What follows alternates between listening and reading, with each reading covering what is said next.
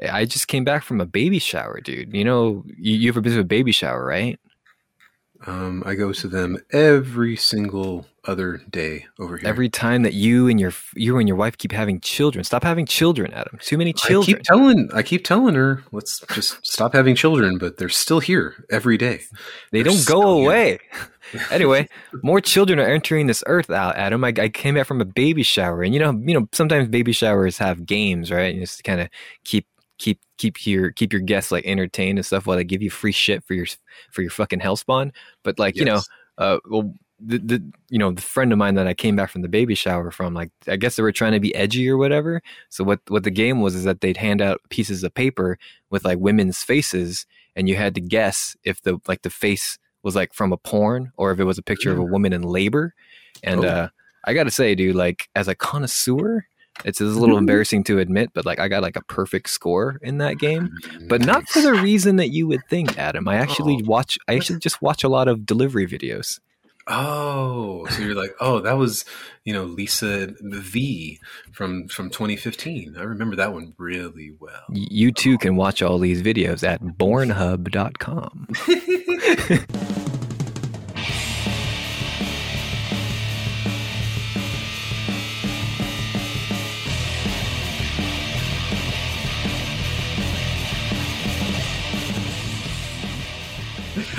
oh, where did you come up with that one?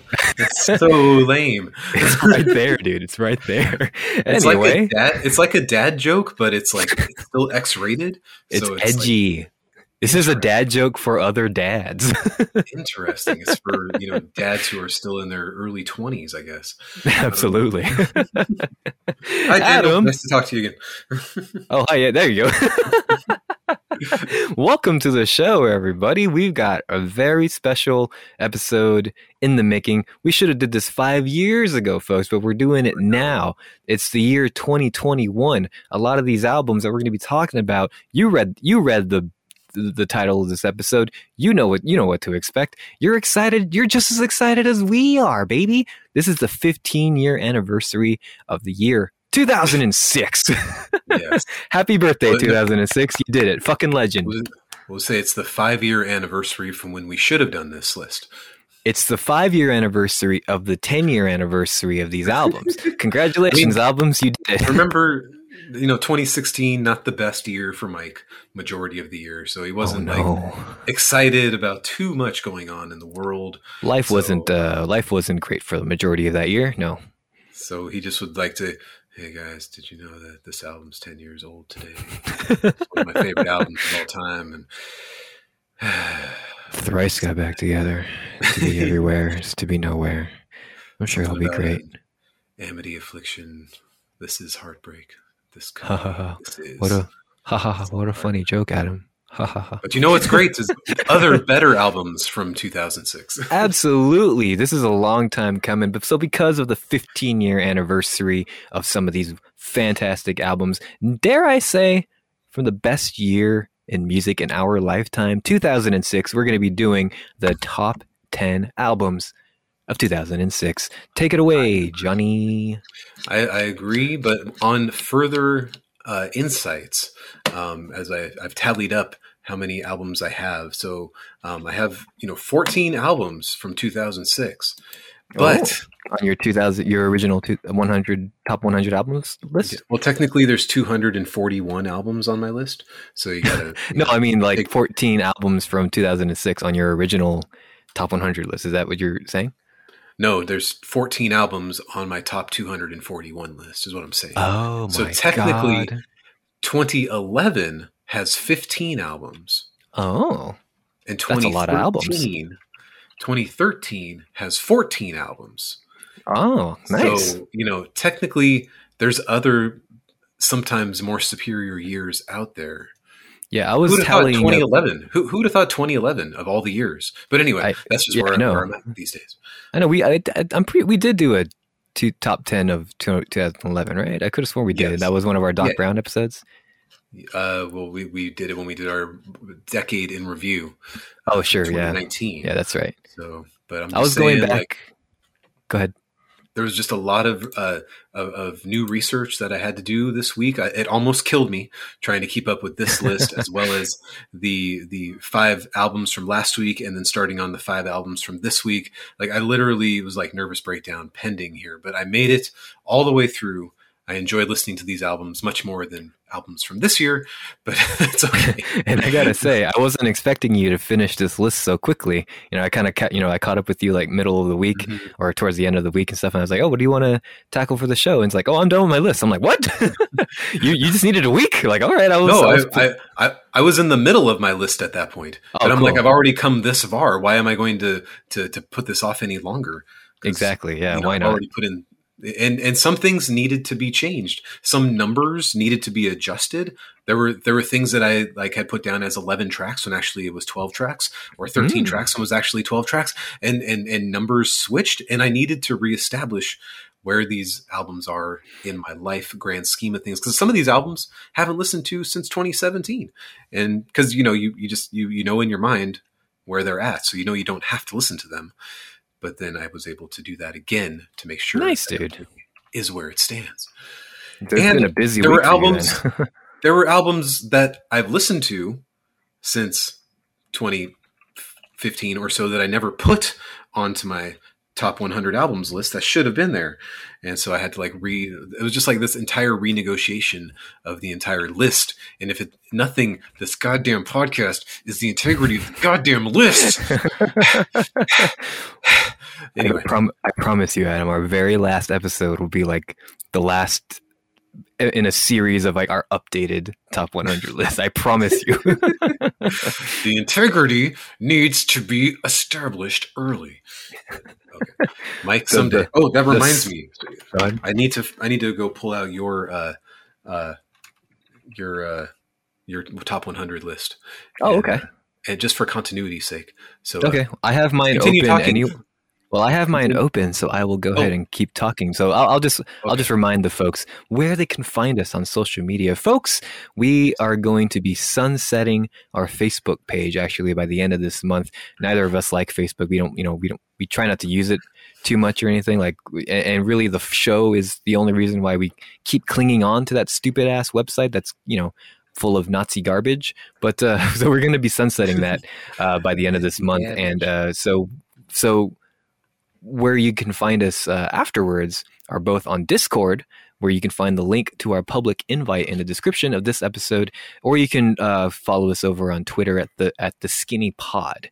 Uh, if you want to go over talk to me over on Instagram, that's at Mike Wears Prada, or you can send us an email at the Skinny with Mike and Adam dot gmail.com. And uh, Adam, are you there? I'm, I'm, I'm, always there. I'm so You're always there. He's there. back, baby. He's got the old binder, which is well. Can you uh, can you explain to the folks what the name of the old binder was? The Mitt Romney something or other. oh yeah. Hold on a second. I'm very excited about doing this uh, this episode here. Like I said, it's been a long time coming. 2006 has been, you know, uh, a, a the, the best year in music in my life, uh, you know, at, at, at, least. And, you know, it was kind of around, this, this isn't like when I started like getting into like scene music. I think that was around like 2003, 2004 and stuff. But like, these are like follow ups to a bunch of bands and albums that like I got into around the time. And I think a lot of that is nostalgia. And a lot of that is just kind of like, you know, I had high expectations for these, for these albums and they didn't disappoint at all. Um, but I think it's safe to say that like these albums upon re-listen and re-listen and re-listen over the past 15 years they still hold up and they don't they don't get old like a lot of albums i feel like do you know and it's uh, interesting you listen to them and you're just like this doesn't sound like an old album but yeah. for me some of these i didn't listen to until later in my days but anyway yeah, and a lot a lot of that I think has to do with maybe the state of the music scene itself, where it is just kind of trying to keep catching that nostalgia trip. Where I do feel like a lot of like uh, uh, the fan base is like trapped in this era, just kind of refusing to evolve, refusing to change and move on. Uh, that, that's there's a, there are exceptions, of course, but uh, you know, I, I think this year being the gold standard of what is known as the the music scene is um, both great and also I feel like a detriment to like the overall music progress. But that's another topic for the for another day. But uh, but the today we're just going to be celebrating these albums that we love so much, and because a lot of these have the 15 year anniversary coming up, at least for my top 10, um, doesn't look like uh, we have one. We have one that's coming up just next Sunday, uh, but the rest of them are coming up a little bit later in the late spring, summer, and even fall. So uh, I've got the dates over here. So you know, we'll, we'll, we'll, we'll, we have a lot to say about all these albums. We're going to have some crossover, of course. So you know, we'll we'll look up the dates and we'll come up with the you know we'll, we'll figure out when the actual anniversary is. Uh, but uh, Adam, do, do you have do you have anything to add? Um, let's just say out of these 14 albums, uh, three of them I actually listened to in 2006. Mm. And one of them was really close to 2006, but it, it missed the cut. yeah. so, but these were, yeah, all things that, that came into my life well after 2006 more so and mike was just like i guess i'll start sharing the kinds of music i like with with my friend adam and uh here's you know and and, and other albums that uh, were more influential to the scene but all of them uh, are great i mean I, I wasn't too into music uh, apparently in 2006. so. you just only been into music your entire life, right? just not right. in 2006 until Mike came along, right? it's it's really interesting because I, I, think I've already said that you know my my grunge years got developed around 2002, and then by early 2005 was when I finally branched a little bit away and, and, actually listened to that American Idiot album. So that was early 2005. And then, yeah, then I, I, knew a few of these bands had albums coming out in 2006, but I was not paying attention to the music scene beneath the surface of what uh, the corporate shrill was telling me to listen to at the time. So um, yeah, yeah, you definitely didn't have your ear to the ground the same way like I did at the time because I was subscribed to like Alternative Press magazine back when that was a music magazine.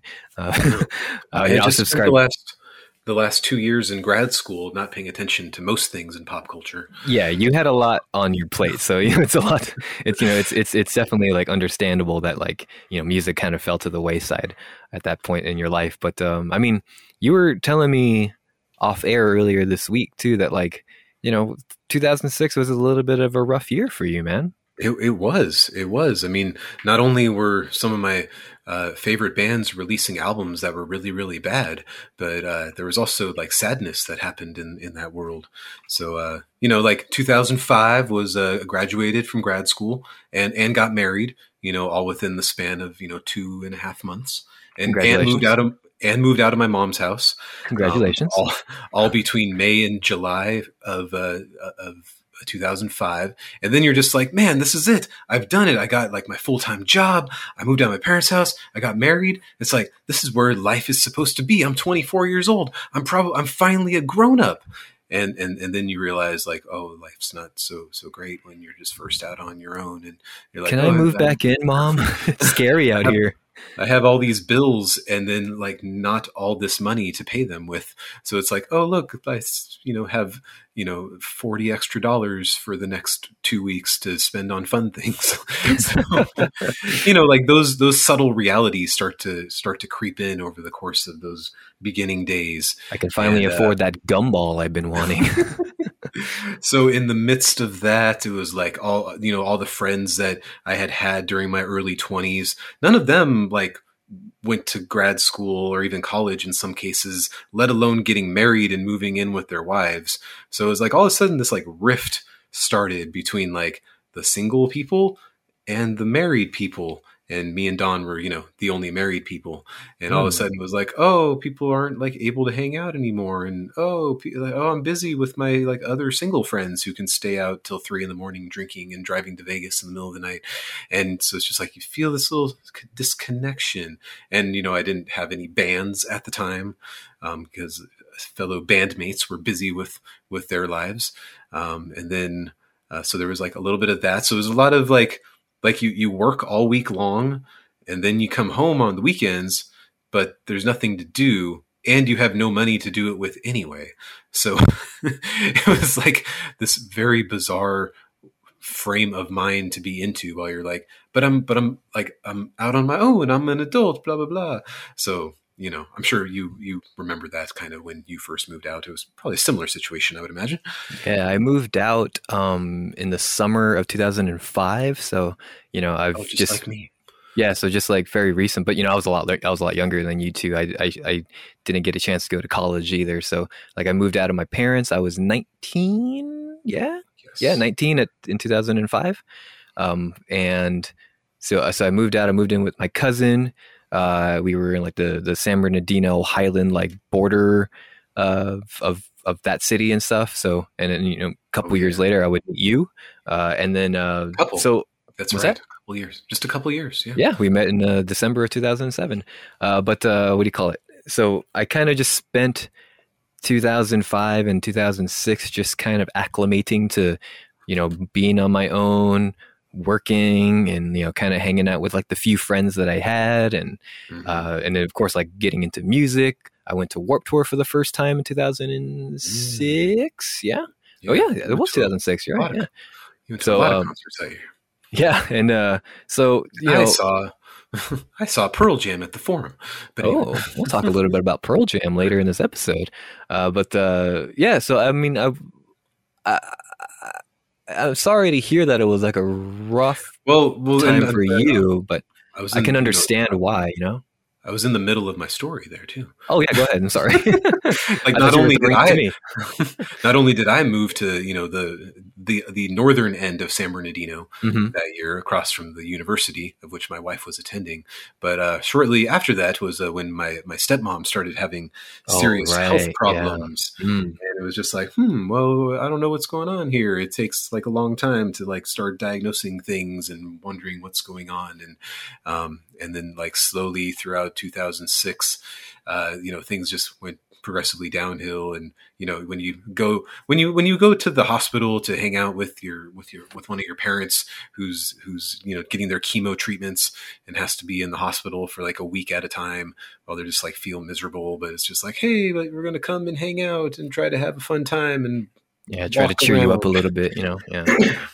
um so there was like that there's like all this optimism of just like oh everything's gonna be fine. Like you know people beat cancer all the time. We're gonna do this okay blah blah blah blah. And then you know 2006 just kind of keeps rolling on and rolling on. And it's just like well she's not getting better and she's not getting better. And then um, finally on on my birthday uh, in 2006 Oh uh, was no, what- dude. was was the day that her and I we we went to out to lunch at our favorite place, Simple Simons, downtown Riverside, Mhm. and um, then she took me to Best Buy to buy my iPod that I still have to this day. oh my gosh. I Oh. finally, I finally had to retire it when I realized how how wonderful streaming services are.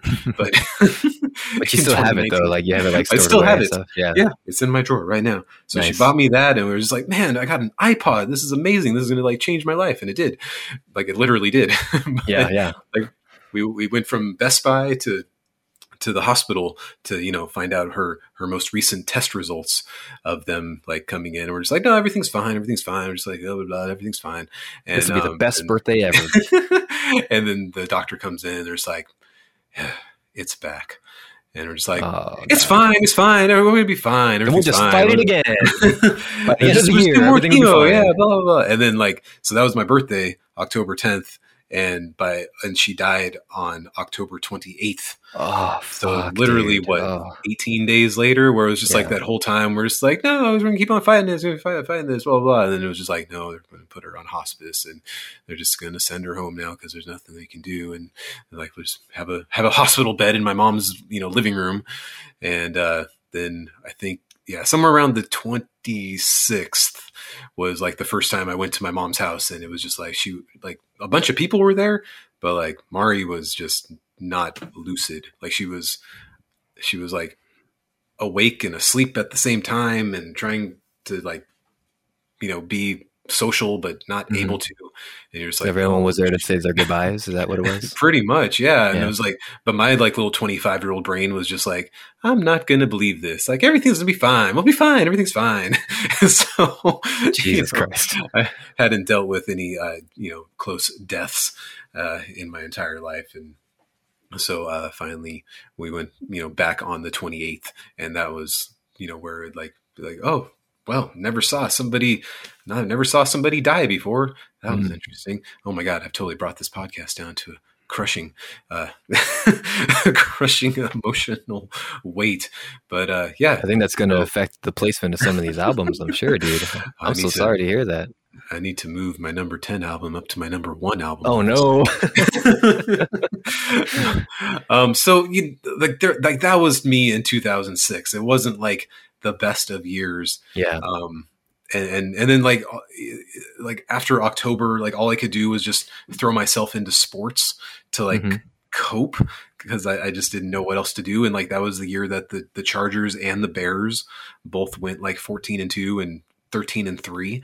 So Yeah. they were like they were both like having incredible seasons and they were like number one seeds going into the playoffs. And I was like, this is the year. This is the year they're going to play each other in the Super Bowl. And then Tom Brady showed up to play the Chargers in the, in the playoffs that year, Ah. early 2007. But you know that's okay. And then Peyton Manning beat the Bears in the Super Bowl. But whatever. We don't need to talk about sports because not a lot of people like that.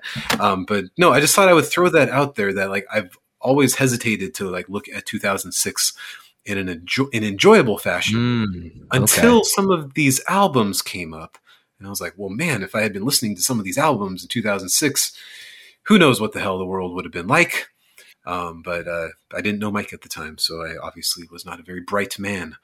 Was a different, different soul back then. Yeah. So while some of us were living 2006, you know, going to concerts and being a young single guy with his friends and discovering new music and discovering the best albums that of my entire life, you know, some of us unfortunately had, um, you know, some personal stuff that they had to deal with. So, you know, maybe Exactly. maybe we shouldn't talk too much about the Black Parade uh, this week's on this week's episode. No, it's fine. the It's fine. celebration of death. You know, why not? Just but, say um, three, three of my albums were the ones that I listened to that year.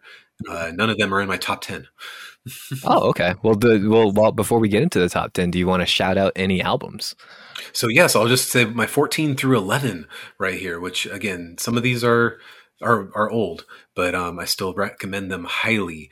Now, um, the the Killers released an album this year uh, called Sam's Town, which is their number Ah. two album, and uh, that hit song "When You Were Young" was tearing up the VH1s and whatnot. Fucking And, love uh, that song. Unironically, love that song. I don't know how familiar you are with that album at all. I don't think I've ever heard the album though.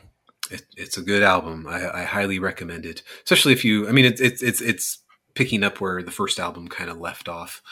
Um, with some really really good stuff. I actually heard that song or that album December thirty first, two thousand six, when I was flying home from Missouri, and like I was on the plane, and the plane it was like the first time I was able to like turn on albums. Like it had that video screen. Oh, It was cool. Like, hey, you can you can listen to albums, and I was like, oh, hey, the Killers have an album on here. I should listen to this. And so, and I remember thinking like, wow, there's some really good songs on there. Maybe someday I'll listen to that album. And I, and I did many years later. So it's like an on-demand kind of like watch music videos kind of thing. Yeah, exactly. Like I don't even know if they still do that on planes anymore, but they did on this particular one, and I thought that was so cool. So, um, but then my number 13 album, an album I got into somewhere around 2011 or 12, uh, would be Phobia by Breaking Benjamin. Ah, yes. That album, you know, I went on my Breaking Benjamin kick somewhere around that particular time. Mhm. Um, for some reason, I think you might have suggested them to me, or I suggested them to you. To, I, yeah, it was something like that. One of us mentioned, I think it was probably me, mentioned their first album, and I was like, "Oh, I have a soft spot for that very first album. I think it's genuinely great." And then I think that kind of kicked off your deep dive into their discography. and Phobia is one of my favorites for sure. Nine out of 11. Uh, Dance with the Devil is on there, one of the greatest songs ever. Very and cool. then number 12 would be an album that maybe you'll listen to in the near future. Um, Oh? The self titled album from Pearl Jam. Um, Oh. The, f- the final time we will ever hear a good Pearl Jam album. Two, 2006. so um, yeah. The, well, it's on it's on my list. That's the last Pearl Jam album you recommended to me, so I'll get there eventually. Right. Um, so highly anticipated album for that year. Obviously, I was I, I, was rebirthed into Pearl Jam in 2002. So their 2003 album Riot Act I really enjoyed, and then when this album came out, I was just like, man, this this band is back and they're doing nothing but greatness. And there's some incredible songs on here. And I saw them live three times uh, that summer. And um, oh, that same yeah, year. That, yes. Oh, you were just like following the tour or what? Mm-hmm. Yeah, nice, that was my. I did that in 2003, where I uh, I saw three shows, and then I was like, well, why not see three shows in the LA area in 2006? And then by the end of that sixth show, I was like, I'm not going to go see Pearl Jam anymore. it's a lot of Pearl Jam in one summer. right. So yeah, the final great Pearl Jam album uh, was the self-titled one, 10 out of 12. And then my number 11 album, another highly anticipated album from the Red Hot Chili Peppers, Stadium Arcadium. I know you will deep dive into that album eventually. At least sure will. You do. Um, so you know the, the the band at at I don't know. I, I say they're at one of their peaks with this album. You know, the guitar work is wonderful, the production is wonderful, the bass and everything. I mean, it's you know, it's a double album. It's 28 tracks altogether. I gave it a 24 out of 28. Good and God. John Frusciante, John Frusciante can even carry some of those songs that aren't very good, but uh, just got to let some of them pass. So I will jump into my number 10 album here. Ooh, let's just um, jump right in, baby. Let's do this. All right. So I am going to play the track Mama from the band My Chemical Romance. Yeah, Have you heard song, of this band, Mike? Uh, the, uh, apparently this song is about a celebration of death or something like that. Like it sounds celebration of something. It sounds super high concept and like I, I don't know if I'm into that kind of stuff, dude. But the yes, the Black Parade, the highly anticipated third album from My Chemical Romance, is following up Three Cheers for Sweet Revenge. They're basically their breakout album to the mainstream second album on Warner Brothers or Reprise, I believe. And uh, my goodness, what an album! Like what a bring bringing rock operas back, dude. I know. Are you set up? Can we turn on the song? Oh yeah, go for it. All right. So uh, yeah, this was uh, one of Mike's least favorite songs originally. Yes, you. It was you that kind of brought me around to this song.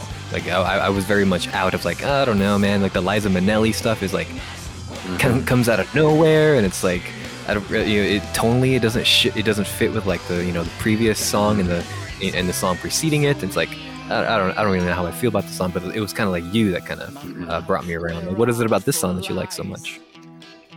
Man, this song this song like represents the album. Mm. You know, it's so obscure and carnival-y that mm-hmm. um, it, yeah, it definitely and, does have you know, that coming whimsy, right after. Yeah and coming right after Cancer, which you know the death song. Mm-hmm. Um, and then you know when he's saying you know we're all going to hell, it's just like it seems like a good natural progression about like maybe I could be wrong, but you know the anger that comes after the death of a loved one. I don't know if you've ever experienced that. Like, there might be some anger about sometimes. Mm-hmm. but um, you know, this is an album that I obviously didn't get into till 2011 ish, and was so blown away by in every sense of it and was like wondering why I didn't jump into this band sooner because I was afraid of spending money at the time. Mm-hmm. Um, but this album is just like kind of banger after banger after banger, and then Cancer comes in, and you're like, oh, and then banger and banger, and then Teenagers comes in, and you're just like, eh. Yeah, definitely still the low point of this album is Teenager. I still to this day think Teenagers is just a poor song and, and a, with poor lyrics. It feels. It, it feels like a Frank Iero and the Patience song or something. yeah, in, in hindsight, it kind of does, right? so I had a great time re-listening to this for the first time in a while. It's one of those ones I, I don't need to listen to to know how great it is. Mm-hmm. Um, but when I put it on, I'm just like, oh yeah, I remember everything great about this, and I enjoy that hidden track at the end, Blood. So yeah. I give this a 12 out of 14. Very cool, dude. Very cool. And it's my number 10 album. Now I'm still going mathematically uh, here, so you know, I'll just leave it at that. If there's two songs I don't care for, then I'm just gonna have to put it at my number ten for now. So but I I bump was- it. Ab- I bump it above the Red Hot Chili Peppers, just for that epic quality. Because you know, Stadium Arcadium has its epic moments, but not as many as this album is. Stadium Arcadium has like almost three albums worth of music, and you still put this over it. Nice. Still put this over it exactly. Get out of know, here, John Frusciante. The only downside with the double album, there's there's no theme to that Stadium Arcadium album. There's a Oh, theme okay. here, and and you and you love it so much. Oh yeah, I mean when an, when a concept album fully commits to its theme and executes it beautifully without any sort of like sense of irony or disdain for their for their audience or you know they don't treat their audience like they're dumb, you know that like that that's how you know that you have a like a fantastic um like uh, like concept album on your on your hands there. And uh yeah, I mean with especially you- you're right with you're definitely right about like the whimsy factor of Mama. Like that's, you know, I didn't really like consider that um before, but you know, I- instead of like just hearing this song and thinking that it's jarring, like I, I I now kind of come across this song and it's like, oh, what a what a what a neat reprieve, especially after the emotional gut punch of like Mm-hmm. Yeah, cancer. and it's you know, and it's heavy as fuck, really. it is, especially when we get to that listen to bridge. Yeah. exactly, man. So yeah, this this is like it's it's like just a dark emo metal song that Mhm. I really love, and it, it represents what My Chemical Romance was always great at. Yeah, absolutely. And well, so you definitely have heard My Chemical Romance's music in 2006. Like, what what what was your first impression of them? What uh, you know prior to listening to this album? Like, did you just kind of get caught up in their uh, like their aesthetic and kind of like the way they were marketed? No, it was literally not wanting to pay twenty to twenty five dollars for an album. That's all Okay. it was because I, I was very poor at the time. So it was just Yes. like, well, this band Forty dollars like two weeks. Yeah, that's a lot. That's a lot of money. It's like, yeah, it's like this seems like a band I could enjoy, but oh well. I would just have these these these fantasies of being able to go into a record store and grab whatever album I wanted. Like I literally would think about that. Like, man, if I could do that, I would listen to this album, this album, this album. And I would just walk out the door free and clear and enjoy my life. Absolutely, um, yeah. That was that was then- my life in 2006. Like I had, you know, I, I was I didn't know my wait, did I? I think I met her like at the end of this year. So like I didn't know my ex-wife at this point. So I was a Oh. I was a single guy. Like I had a I, li- I was living in like a low rent apartment with my cousin. So I split the bills with him. So I had like a I had like a Mhm. good amount of like uh of um you know disposable income. So literally every Tuesday because this is 2006. So music came out on Tuesdays. Like that my my routine was to especially if I you know because I was subscribed to alternative press so I knew which albums were coming out. So my routine was to go down to my local Best Buy or Fye, whichever wh- whichever I felt like in the I was in the mood for. I'm like, oh, I'm in a Redlands mood today, so I'm gonna go to Fye. So so I would go down to my music store and I'd just be like, I'm taking this, I'm taking this, I'm taking this, and then walk out like a hundred dollars poor, you know? and then you end up, you know, enjoying uh, one third of that. yeah, So- absolutely. So that was the other like, thing. Like I, I, I had spent so much money at that point on albums I didn't enjoy that Yeah. I, I just couldn't take that risk any further. It was around 2008 2009 where i started to come to that realization especially because you know my daughter was born in 2008 so i had to be a little bit more thrifty with my money so like it was around that time i was like i should stop spending so much money on albums you know Eventually, there's got to be a better way. Hello, Yeah. internet. hello there so speaking of 2006 like i said you know there uh, when i went back and checked out this list for this week's episode there's very few albums that like i added you know from like recently like most recently here we got like mewithoutYou with brother sister uh, which is an al- Right. which is an album from the band that we were introduced to from our friend daniel friend of the show. And uh you know so there was a you know i have 64 albums altogether and most of this was i have i had the cd of it for. Uh they, they have since gone to um a local music store to hopefully make some other people happy. Uh, but uh, but uh, you know Tigers Jaw was another album that like i was introduced to post 2006 but most of the pretty much all of these albums i was introduced to because i bought the cd at best buy or fye um, so you know shout out to Silversun Pickups with Carnavas uh, shout out to the first bring me the horizon album. This is the album that i checked out like you know around sempiternal or whatever uh, but count your blessings that was their first lp it came out in 2006 bruv Wow. uh, you know uh, amazingly bad. But anyway, amazingly bad I, I prior to you logging on to this uh, to our recording today, like I was watching the pray pray for plagues music video. Woof, dude. Woof. no, I hear you. I get it. But the yeah, Crisis by Alexisonfire came out this year, and I, that's not on my list, Oh, dude. yeah. That, that that's the caliber of music we're doing right now. You know, we were Uh-huh. the world was introduced to the Devil Wears Prada with "Dear Love," a beautiful discord. Again, woof. uh, uh, let's see. Escape the Fate released both their debut EP and their debut LP in 2006. You know, I love the the EP, the Dying. Oh, there is no sympathy for the dead. Fantastic little five track EP. Um, Dying is your latest fashion. Ugh, not so much, but uh, yeah, No, Drop Dead Gorgeous with In Vogue. That's an album that you hate and I love. I- like no, the I'm only Sorry. yeah, it's the only. It's like one of the only deathcore albums that I love. Taking Back Sunday with Louder Now, their their their major label debut. That's not on my list. Get out of here, Taking Back Sunday. It's it's not on my list either, but I like that album. Vanna with The Search Party Never Came. We were introduced to them. Like tho- all the people who were a part of that EP are now in a band called In Spirit. We talked about them a few months ago. Check out that episode. We were introduced to a Skylit Drive, which She Watched the Sky, dude. Like It Dies Mm, Today, one of my favorite EP. metalcore albums. Yeah, the, the She Watched the Sky EP with the original lead singer. Uh, it Dies Today with Sirens, their second album. It's a metalcore. It's a metalcore album that I love. Like, like it's just kind of like a guilty pleasure kind of thing. Rise Against the Sufferer and the Witness. That did not make my top ten. What the hell?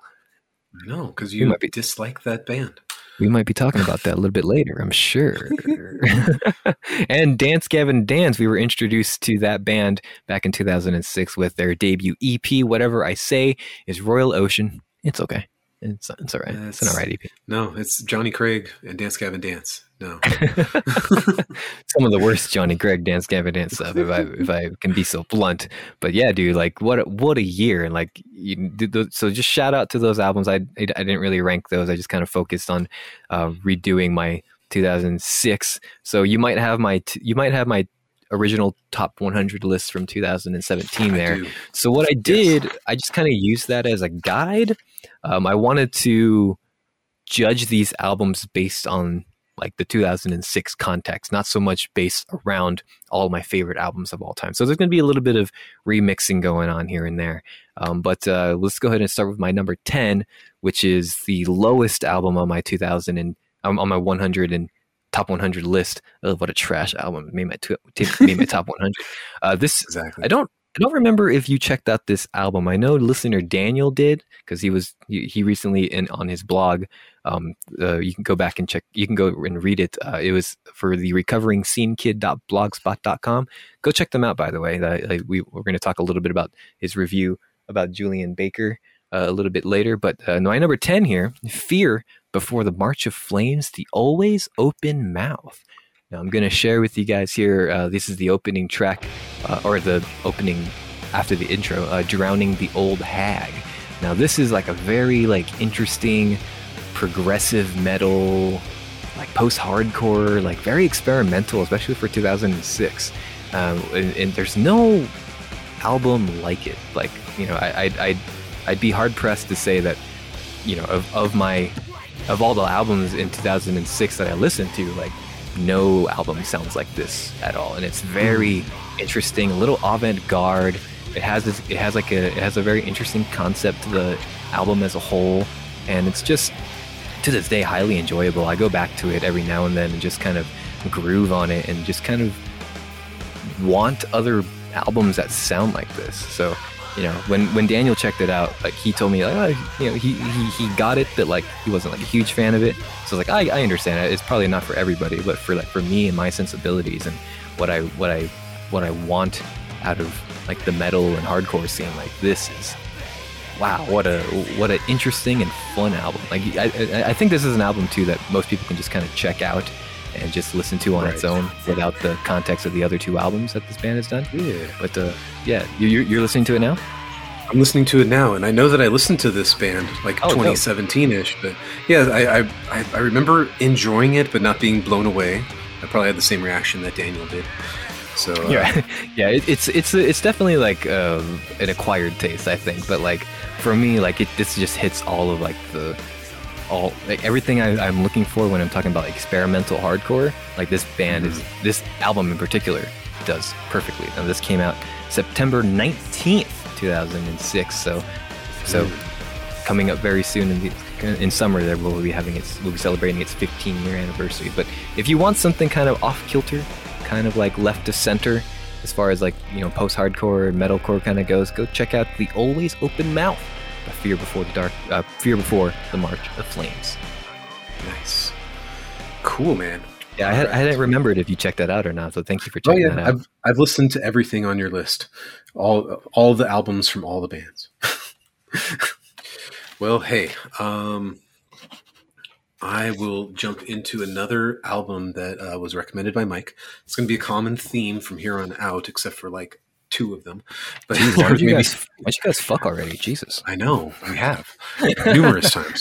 Um, but I'm going to. I remember when Mike uh, told me about this album and how important it was to him. How you know he he has made love to it many times. He was like, Adam, you gotta check out this album, dude. You're gonna totally get it. And I was just like, man, I'm gonna check out this album. I'm gonna I'm gonna listen to it on my drive to the Whisky a Go Go in 2008. I remember put this, this is. on. And then like I've, I've been enjoying other Mike recommended bands in 2008. And by the time I got to the whiskey, some 45 minutes later, um, the the song playing now, "Autumn Leaves Revisited," was being played, and I just remember thinking, like, man, this album is going on and on and on. it's got a long outro. days, days and days. Yeah, 45 minutes. My God. who could who could sit through an entire album that long? And so, okay, initial listen was not my favorite listen of a, A- city, a by, city the light by the light divided divided. Yeah. by Thursday. Um, so it's like I and then I put this album away, and for like three years, I did not revisit Thursday until No Devolucion came out, and I like fell in love with that album and was like, maybe I should go back see what I've been missing here. um, and yeah, this this album, holy moly, this is so good. This is this band is exactly what post hardcore is. I, I, I can't. If somebody says what is post hardcore, you know, like my eternal question I asked you in 2007, Yes. It's like- sounds sick. it, it sounds like Thursday. You know, the the one song I knew of them in 2007, Mhm. but by 2011, where I finally absorbed this beautiful, beautiful album, um, it was just like there, there's nothing that's like normal rock music about this band at all. And So, it ebbs um, and flows, and it has like beautiful Mhm. themes throughout. And this album, Yes. you know, I'll talk a little bit later, but like this album was sitting sitting nice and high on my best album of all time for a long, long, long, long time. Dang. Presently, no, let's see. I, I, oh, I see where it's at now. Yeah. so we'll talk about that more later. Ooh, that is that is very high. yeah, very, very, very, very, very high. So um, I'm very happy that I finally was able to give this a proper uh, shellacking in my brain. Yeah, what was it uh, initially that do you, do you remember like what you were like not connecting with initially? Was it just kind of like I, the, I just don't. I, I can't. I don't. I don't connect with albums the first time I listened to them. Like I, Oh, I didn't know this at the time. I didn't know that in 2008. especially like, when my- you're distracted by driving to LA and you got a show coming up, you got a lot on your mind. And you're like, I'd rather be listening to albums I know at this point. yeah, So, but no, this album is beautiful, and I haven't done a Thursday dive in a long time, so it was really fun to go back and listen to this one again. Um, but currently, this sits at my number 105 album of all time. get the fuck out Look- of here, dude. Get the fuck out of here. A little bit higher for Mike, a little bit, maybe just maybe a, just a tiny bit. 103 or so. But Yeah, just a just Um, a couple hundred steps up, you know.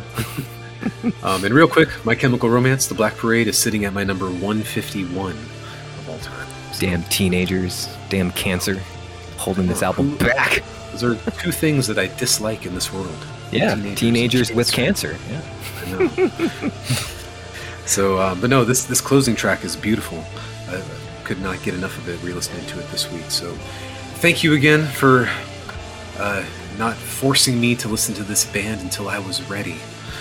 And Thur- got- Thursday is a band that like I always am hesitant to um, rec- recommend to people because even um, I don't know if you checked out the, the lead singer syndrome episode this past a couple weeks ago with uh, Geoff Rickly. Of course, But uh, of course, oh, good. I'm glad you did. Geoff Rickly, God, Geoff Rickly, God damn it! You know I'll listen to that guy? Geoff Rickly talk to anyone, even Shane Yeah. Told. But, uh, Even Shane told. but uh, yeah, fascinating interview, and he's, he's just a great storyteller. But like, uh, I- I always hesitate to recommend Thursday because I understand that they are kind of like my number ten album here, Fear Before the March of Flames. They were they are kind of an acquired taste. Some people just can't get over the fact that, and especially the, those older stuff where like the mixing is a little off, and Geoff couldn't like physically sing very well. Like that that is a little off-putting to people but like the, the, the passion and the storytelling and the poetic nature of the songs just resonate with me and it always has and it's just this this is a band that i feel i can do no wrong you know and like I, I just love thursday so much There's only one album, one song on here that I don't care for, and I think it's Arc. No, arc lamps signal flare the shower of white that's a I that's a I an instrumental track I don't even know anymore. Like I knew it earlier this week, but I don't anymore because I like the instrumental track. yeah yeah Um, so you know, it's a 10 out of 11. My number 105 album of all time. It used to be a lot higher, but uh, a lot of things have uh, have been added to the list in subsequent years. it's been a long four years since we made that list Mm-hmm. adam All right, I'm ready for your number nine, Mike. We can sit here for like five more minutes and listen to this track, but we probably Yeah, shouldn't. the, the, the track is there's still nine minutes to go on this album. This track, so. number nine for me. Uh, we actually just talked about this album on the show. I think last week actually. So uh, apologies if I misspoke earlier when I said we haven't come across any uh, uh, anniversaries yet. But on February twenty eighth, two thousand and six, the follow up to this band's album that like hit and hit hard. People were anticipating this album. Go, uh, people were anticipating this album for a long time, and in my opinion, this band did not disappoint. I'm talking, of course, about Hawthorne Heights. If only you were lonely, an emo staple, dude. Mm. And you know, this is an album.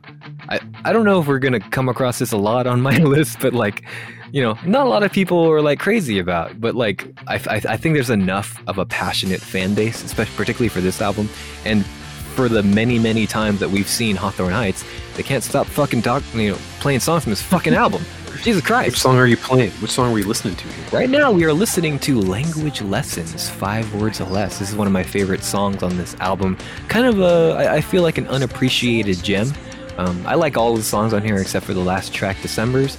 Um, but Language Lessons, I feel like, is another, is a song that, like, I, I don't see a lot of love for. So, you know, it, it, was always, you know, from, from the moment I popped it on uh, back in February 2006, like, this was always a song that like I always gravitated to. I was just excited when the song came on, and um, it, it's got such a singable chorus, and you know, it's just got that. It's just got, it's got that perfect f- of Hawthorne Heights vibe. You know, just just enough emotion, just enough. Yeah, just enough pop sensibilities, just enough of that kind of edgy, gritty guitar work, and like, yeah, like, like man, like, and, and just this album as a whole too. It's got like it- it's so refined as compared to um, the silence in black and white. And this is what that album i feel like wanted to be. And the and hawthorne heights you know went in with their second album here and they just kind of refined all the guitar work. They refined the songwriting and they they refined kind of the atmosphere the al- the album is paced so well and it's just an enjoyable listen you know it, it's not a super short album, but every time I put it on, I'm like, oh, it's over already. And it's just, it's just, just the fact like these songs are so enjoyable, and the songs, you know, and, and, and they just kind of fly right by because you just, you're just so enthralled with the songwriting and the poetry and, and just the overall beautiful nature of this album. And it's you know back before we knew a little bit more about JT's. I, I don't want to say condition, but uh, Mm. we, we learned more about his personality or lack thereof. We'll, we'll, just say a lot of, uh, a, a lot of uh, Dustin Kensrue vibes going on there. I have not re listened to this album in a long time. I know it's not one of my favorites of the Right. year, but it, it would probably be a top twenty album. I would imagine. I just oh, haven't. of 2006, yeah. yeah, I, I probably haven't counted up what it is to me anymore because I listened to this album way back. This was one of my initial dumps of Mhm. the early early decade.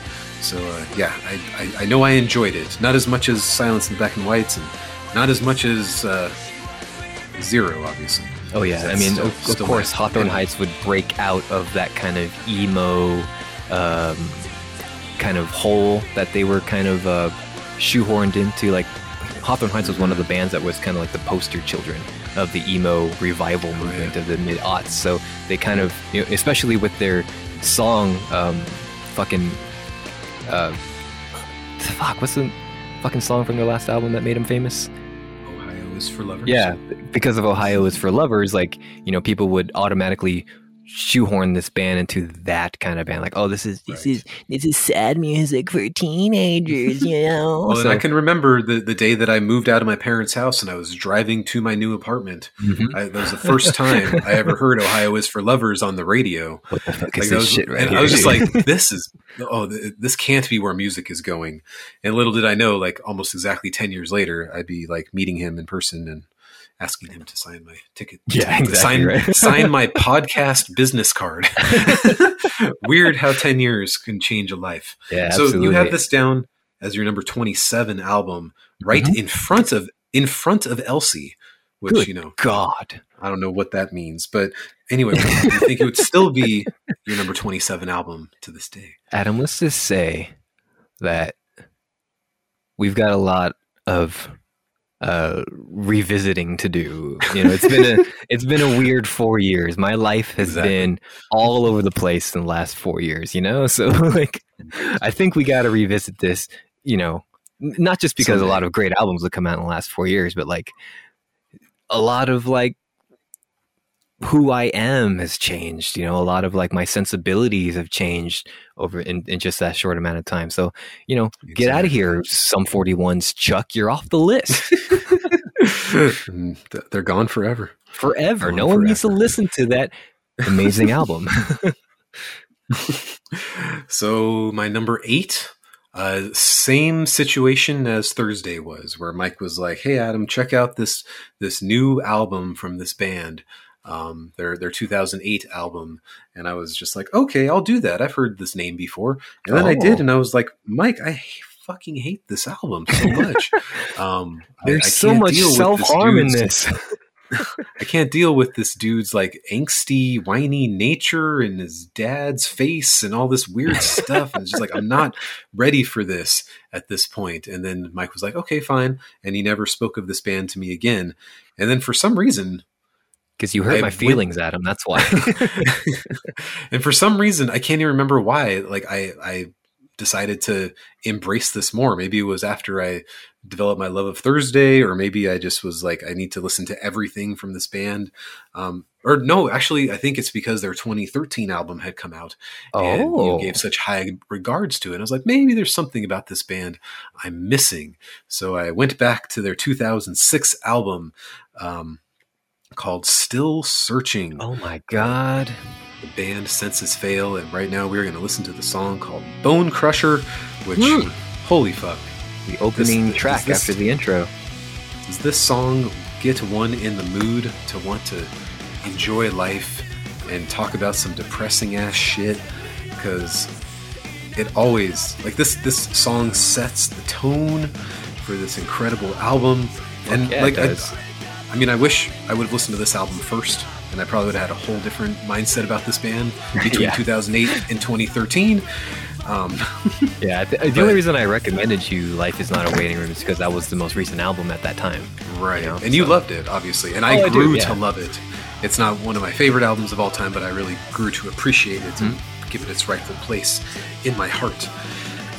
but this this album, you know, obviously Skinny Essentials episode one from now three years ago.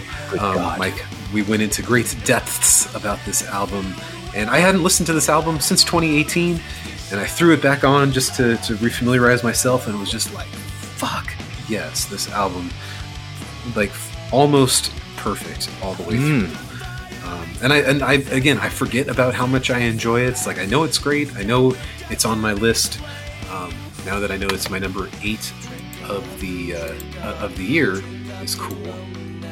But overall, it is my number eighty-five album of all time. Good God!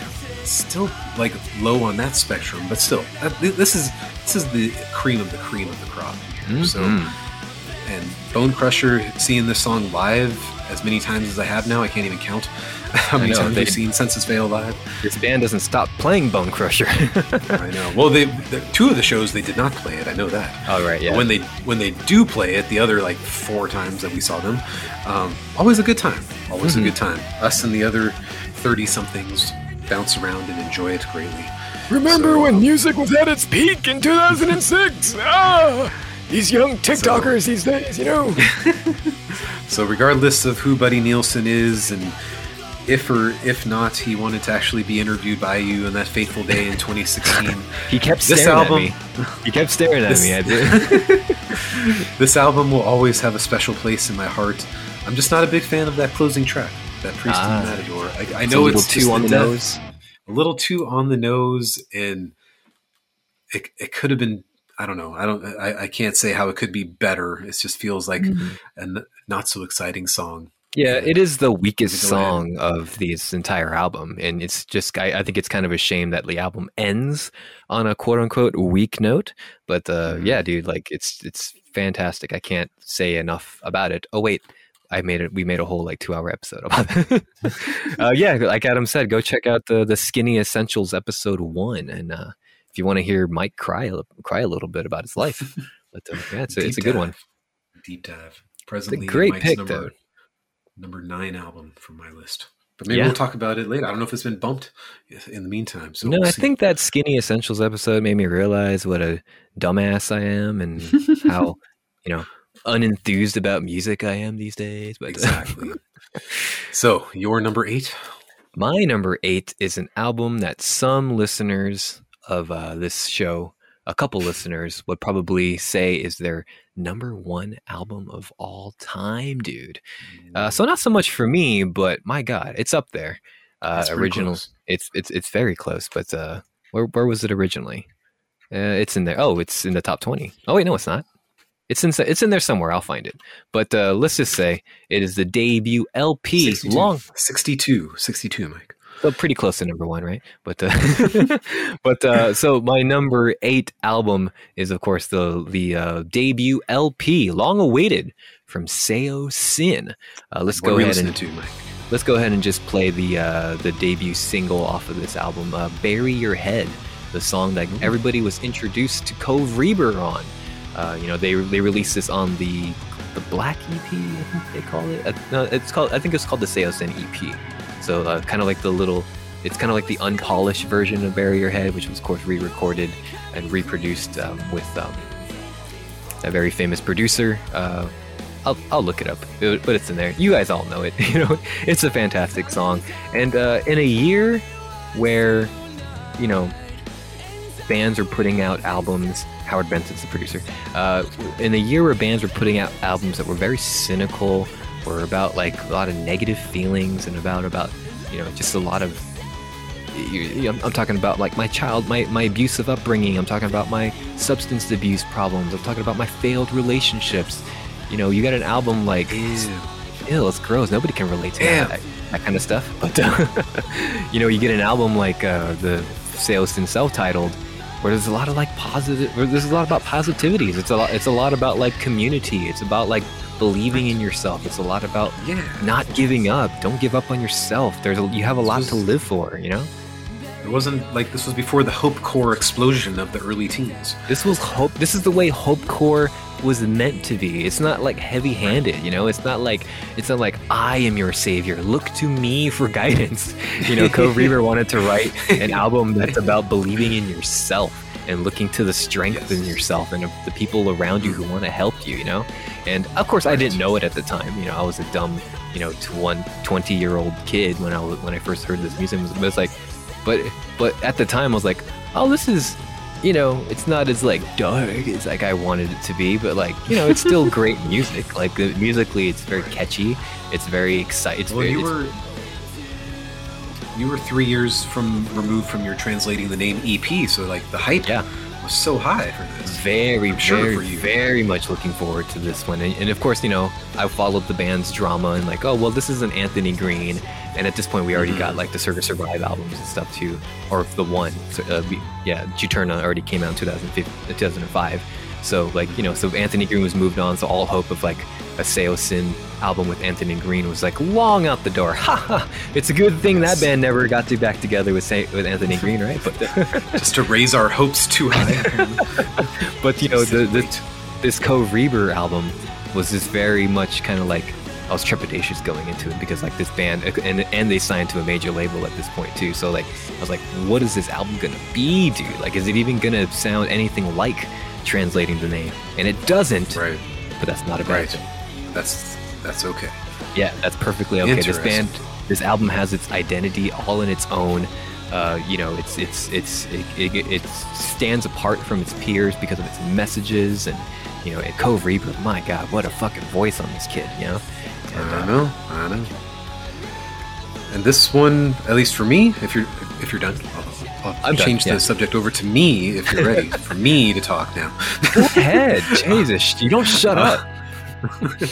um, again, initial dump, early early two thousands. Mhm. Um, obviously, I enjoyed uh, the the EP greatly. I I do remember enjoying this album, though not as much as others. I think that if I had been, you know, 14, 15 when this hit, it would have been a whole different story than listening to it when you're like 31. Right. But um, still enjoyed it greatly. Hadn't listened to it in a long time. Went back and re-listened to it this week. It's still pretty good. I gave it a, a Oh. nine out of twelve altogether. Like a So nine out not of 12. in your top ten, huh? All right. not in my top ten. That would be more of a top twenty album, but or maybe even top fifteen. No, no, not fifteen, but uh, very close to being in my top fourteen. Um, but still, great album. I'm very. I, I love hearing the stories about it from people. Um, it- you know, Dave and Brandon. Obviously, they're they're number one albums of all time. hmm Um, so like I, I can't deny that. Um, but so yeah, I, I'm I'm happy that this album existed and Sure did. Yeah. And for this, and for we'll this, uh, and- And one last thing, like, and for this album to just kind of knock it out of the park, like right away after all the expectations on it, and it's kind of exceeding those expectations, like that's very rare, you know. And I and and it's very cool that this album was able to do that. Yes, definitely. All right. Adam, what's your number seven? Number seven was probably the most surprising one for this list. Um, I, I dove into this band, ooh, jeez, I don't even know, maybe 2015, 2016, and not expecting to enjoy very much of them, um, and didn't care for most of their early work. Um, finally, around album four, I believe, is when they decided to start writing more mature, uh, Adam friendly kinds of music. Um, and uh, I fell in love here with, uh, I believe this is album number five from this band in 2006. And I'm going to play the song When I Die by the band New Found Glory off the album Glory. Wow. Coming Home. Yes. Now, this is I- highly uh, this is the highly anticipated follow up to um, kind of like their major label breakout uh, back in 2003. Uh, yeah, what, what's what's the name of the song again? I'm sorry. When I Die. When I die. Thank you very much. So, um, yeah, I was not expecting this. I know this band took a huge left turn away from their sound, and I was just. I, I didn't know if at the time that I listened to this, if I was just so happy that they were writing music I finally liked, or if it was really that good. But now I've gone four years without listening to it and had to go back and re listen to this album twice this week because I wasn't sure. Like, did I really enjoy it that much? I don't even know anymore. Um, but again, they're not like one of those bands that I go back and revisit very much at all. But I always know, like, okay, but Coming Home and Catalyst are like best albums they ever did. And, you know, this album just, they, they I don't know, they just, they wrote it for a particular audience. They were moving away from being the kid music. They were mature guys in their mid, mid 20s at this. And every single track on this album just like, is like love songs that are written so well that have a little bit of rock edge to them and this is like the most epic song i could ever imagine this band doing This is a And fantastic song, yeah, and it's like close to the end too, so it's you know it's ending on a Mhm. strong note. Yeah, dude. and like and even the track before it familiar landscapes is such a good song and love and pain is right before that one and most people don't talk about this album much from what i could tell they're all just Yeah. mostly talking about the early days Yeah, it's mostly nostalgia when it comes to like New Found Glory, but this is kind of like where they peaked as songwriters. You know, Mhm. it was around this definitely time. came you know. down I Like, have a soft think- spot for um, Sticks and Stones, of course, because that was the album that like I first fell in love with this band. But like, even I have to admit, like Catalyst and Coming Home is where their best songs are. so this, song, this album is nestled at my number 73 of all time. Nice, dude. and my number 7 of 2006 and i had to re-listen to it twice just to make sure. And then especially that second time through i was like oh yeah now i, I remember everything that i enjoy about this. Nice, dude. and i wish that they could have continued in this direction but at the same time it's they're, they're they were in the place in the late aughts like where metalcore is now where it's like we want you to sound different but we want you to sound the same at the same time. And it's like these bands just couldn't establish an identity without falling victim to what other people would say about them. So they just decided to take the route back to the simple songs that some of them had good hooks and most of them didn't. But all the, they left all their good hooks right here in 2006 Now, if I remember leave it at that. correctly, this was their last album on a major, right? If I remember I correctly, think so I think that has a lot to do with why they changed their sound. You know, Yeah, Change their so sound their back. next one. Their next one, I think, was uh, their Mark, Mark Hoppus album. yeah, that one's a Like, he- he produced without it. a without a fight or something, or not without a fight. Um, not without a fight, yes. Yeah. From 2009. So um, yeah, this was their yeah. Then they went to Epitaph after this one. So they were on Geffen for Catalyst and Coming Home. Mhm. And uh, yeah, interesting. So then Epitaph, and then they've been on Hopeless ever since. And I didn't listen to the last one. I didn't hear too much great about it. it, it it no, you don't have to. Sorry to say, yeah, you don't you don't have to. So Geffen can sometimes make some great stuff, and other times it's a struggle. But uh, yeah, it, yeah, it just depends on like how they treat their artists. You know, sometimes if they're just like, oh, write as a hit, or you know, or just mhm. do the best you can and be yourselves. You know, write the best song, write the best music you can as an artist. You know, it just depends on like you know if they get out of the way or anything like that. and then you got that like weird pedophile stuff that kind of taints this a little bit. You know what? That there was an What's update on that this past week. Steve Klein. Um, Yeah, I- he, he but- finally pled guilty. It or he, he pled no contest. Oh, he had to plead guilty to one of Oh. the charges so that they would. sentenced to sentenced to two years of formal probation and will be registered as a sex offender for ten Yeah. years. And then after a was- year or something, he got be- ca- go he ahead. got caught with this stuff back in 2014. It's been Mhm. seven years in the in the waiting. I read But his anyway. whole statement, like the like. and I, I was like, yeah, we don't need to talk about this on the show or anything, but like, it's okay. No. You It's guys okay can look it because up in if you're 2006 they did something right. he, he wasn't quite a pedophile yet. I can Oh assume. boy, can Adam! My number seven album was an Yes. album that I was very much looking forward to in 2006, just like all these albums. But unfortunately, something about this album just rubbed me the wrong way. I was like, you know, this isn't the direction I wanted this band to go in, especially after the 2003 fucking knockout banger of an album. You know, they you know they took a little bit of you know they they were touring a bunch, so this album took a little bit longer than you know I was used to for albums to come out. But for December Underground by AFI, Oh, yes. we're, we're highly anticipating another AFI coming up very soon. But this 15 years ago, this I believe was I. This is the peak of their popularity back in the day. We're listening to now one of the singles, Love Like Winter. We've all heard it. We all love it. Even back in 2006, when I wasn't really feeling this album as much, like this was still one of my favorite songs. Um, but uh, it wasn't until I met a young man named Adam, where you know he listened to this album Who? because uh, you, you probably haven't met him. It's you probably wouldn't like him. It's okay. But uh, uh, yo, you you got into AFI of your own accord, right? And um, it was Well, it, it was your own accord. It right? was. I, I had listened to "Sing the Sorrow" like once in 2003, and I knew I liked it. and then finally I was able to get music for a, for a really good deal uh, Hmm, from my for friend the- Mike in The low, low price of zero dollars. Okay. and you gave me all the albums up to that point because Crash Love hadn't come out yet. Right. And like, yeah, like I I only knew the singles from this album, obviously, and I was very, very impressed with everything around it uh, after that. And I know you were saying like December Underground doesn't really hit me so well, and it was just like I was listening to it like, why doesn't Mike get this? I don't understand. this is so weird. Like, why am I getting this, but emo boy Mike isn't? yes, dude. He, the, his hair is covering his bangs too much. He can't. He, he doesn't understand the greatness of this fucking album. And and you're right. I didn't. And I to this day like I don't know what it was. Like I guess I just wanted Sing the Sorrow Part Two, but then eventually, Yeah. like after talking to you, like you know, you kind of convinced me like this is its own thing. You know, they're kind of going in a different direction than Sing the Sorrow.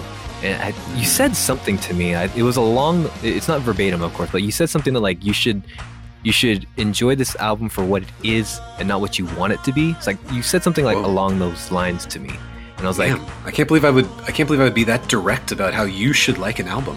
That's- No, you that's- weren't. That's very bold. no, you weren't saying that like in an entire. Like I said, it wasn't verbatim. I don't. I don't remember exactly what you said, but you said something along those lines where like you should, basically like, you know, don't go into this with like what you expect it to be or something like that, right?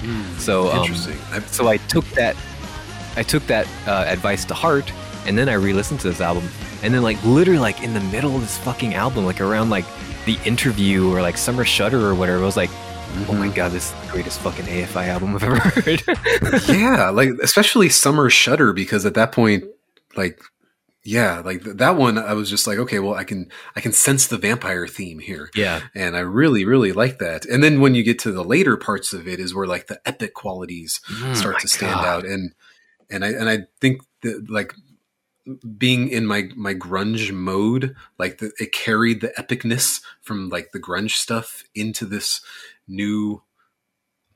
I don't know, vampire core kind of thing. Mhm. so like like it bridged I'm that calling it like art pop you know art pop meets Mhm. like alternative emo rock or whatever you know and for some reason I thought like, well, this is like what all the well, what all the kids are getting these days. When I didn't realize these guys are like older than me.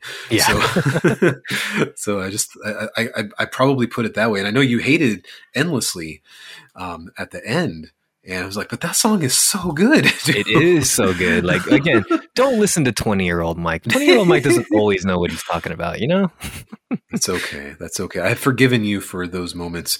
And what what year was it that you finally like figured this album out? Oh man, it was after Crash Love actually. So it, it must have been like 2009 man. or 10. So like I was just on an AFI kick because Crash Love, and I was unfortunately like reading like internet comics and where, where people were just like, "Ugh, Crash Love sucks. I'm like, I actually like Crash Love. Like why is, why is everyone hating on this? And then Right. and then it wasn't until like after talking to you and then you you know professing your love for December Underground to me, and I was like, and then and then I got it. It finally clicked. So it's now sitting nice and high over here in my 2006 of all time at number seven. It's in my top 10 albums of all time. Uh, where are you, baby? You are in there. Wait, is it? It's number. Oh, it is. It's my number 10. was number ten. Yeah, Number number, 10, album Wow. of all time. Number seven to 2006. But uh, my God. Exactly. So um, we'll see if we mention anything about that album later. I'm sure you don't like it. I'm sure you've grown to. De- I, I think I'm sure we've come full circle where I love it and now you hate it. Now I have to convince you why it's great. You know? Right. It might happen. So the newest, the newest addition to my top ten list. Ooh, give it to me. You know, like I like I said uh, a week or two ago, um, what I've really been happy with with this age of the internet is relying on the algorithms to find my friends. So Nice. um, this this has helped me greatly to appreciate better music out there, broaden my horizons. Um, you know, just get me to do things that I wasn't always comfortable with.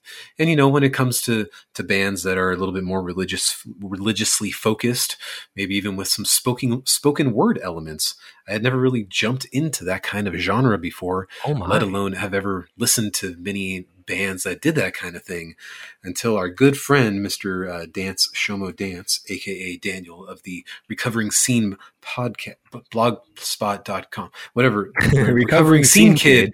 Blogspot.com.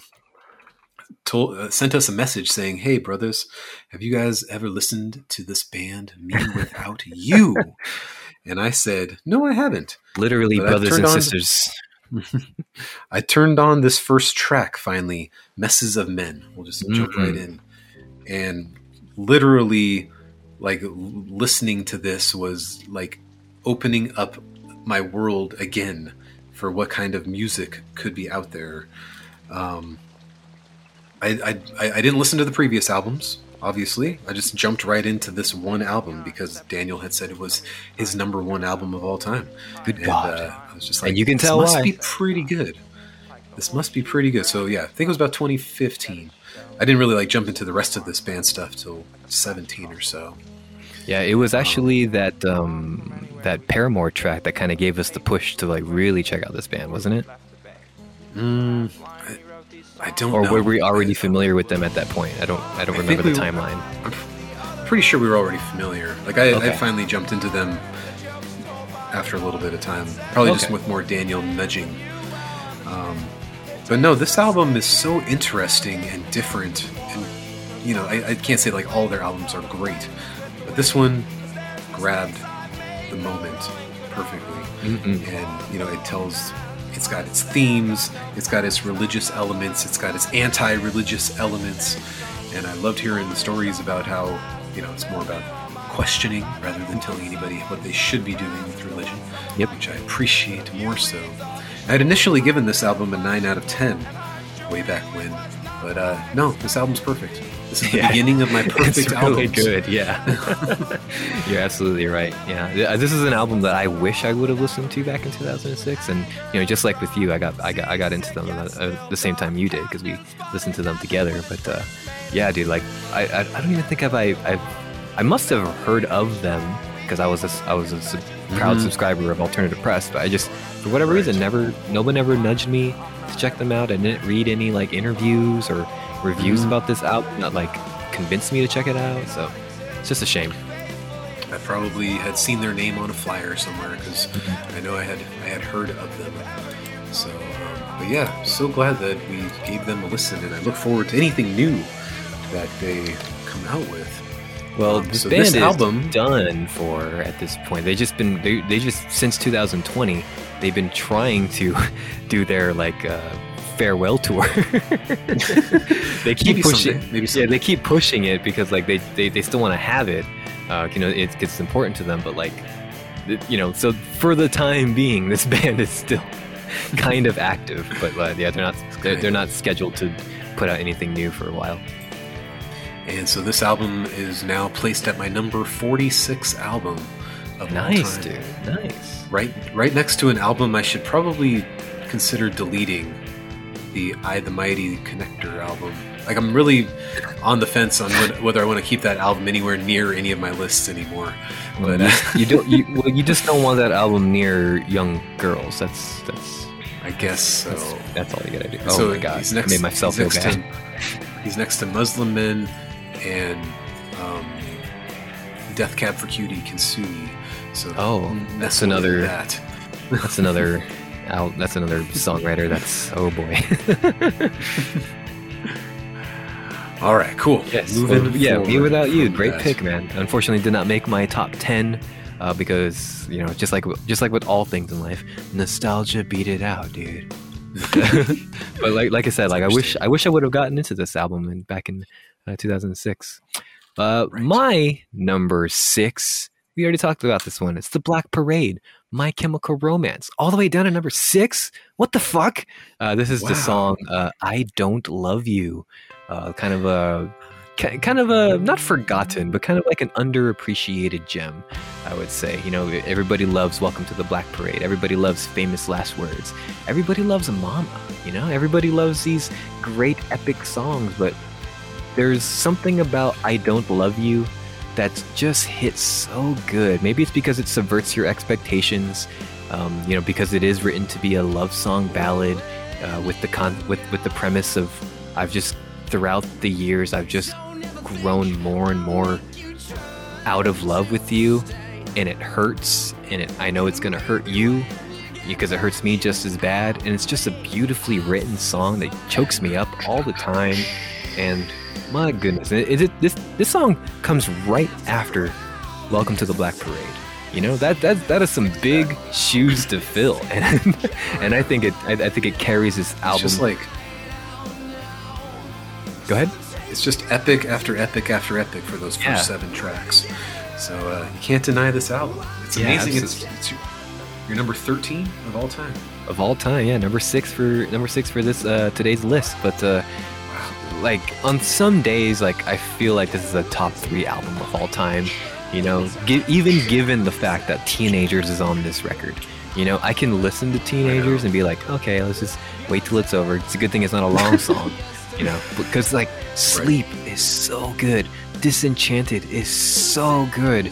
Famous Last Words is Yep. so good. And then we get a little blood Yep. ditty at the end. It's just like teenage what? Like who, what song was that? Who who gives a shit? Like it's it's a it's a mediocre song surrounded by masterpieces. So like, you know, even so even take Mhm. that into consideration like this is still technically to me like a perfect album because like I, I can't deny like how epic and grandiose and well written and just fan fucking tastic the black parade is you know this was produced by um, rob cavallo who you know we recently talked about american idiot you know he produced that album as well uh, so yeah, Of course. of so course. this album And this album is a good company you know and uh, Dizzy Up the Girl, I believe.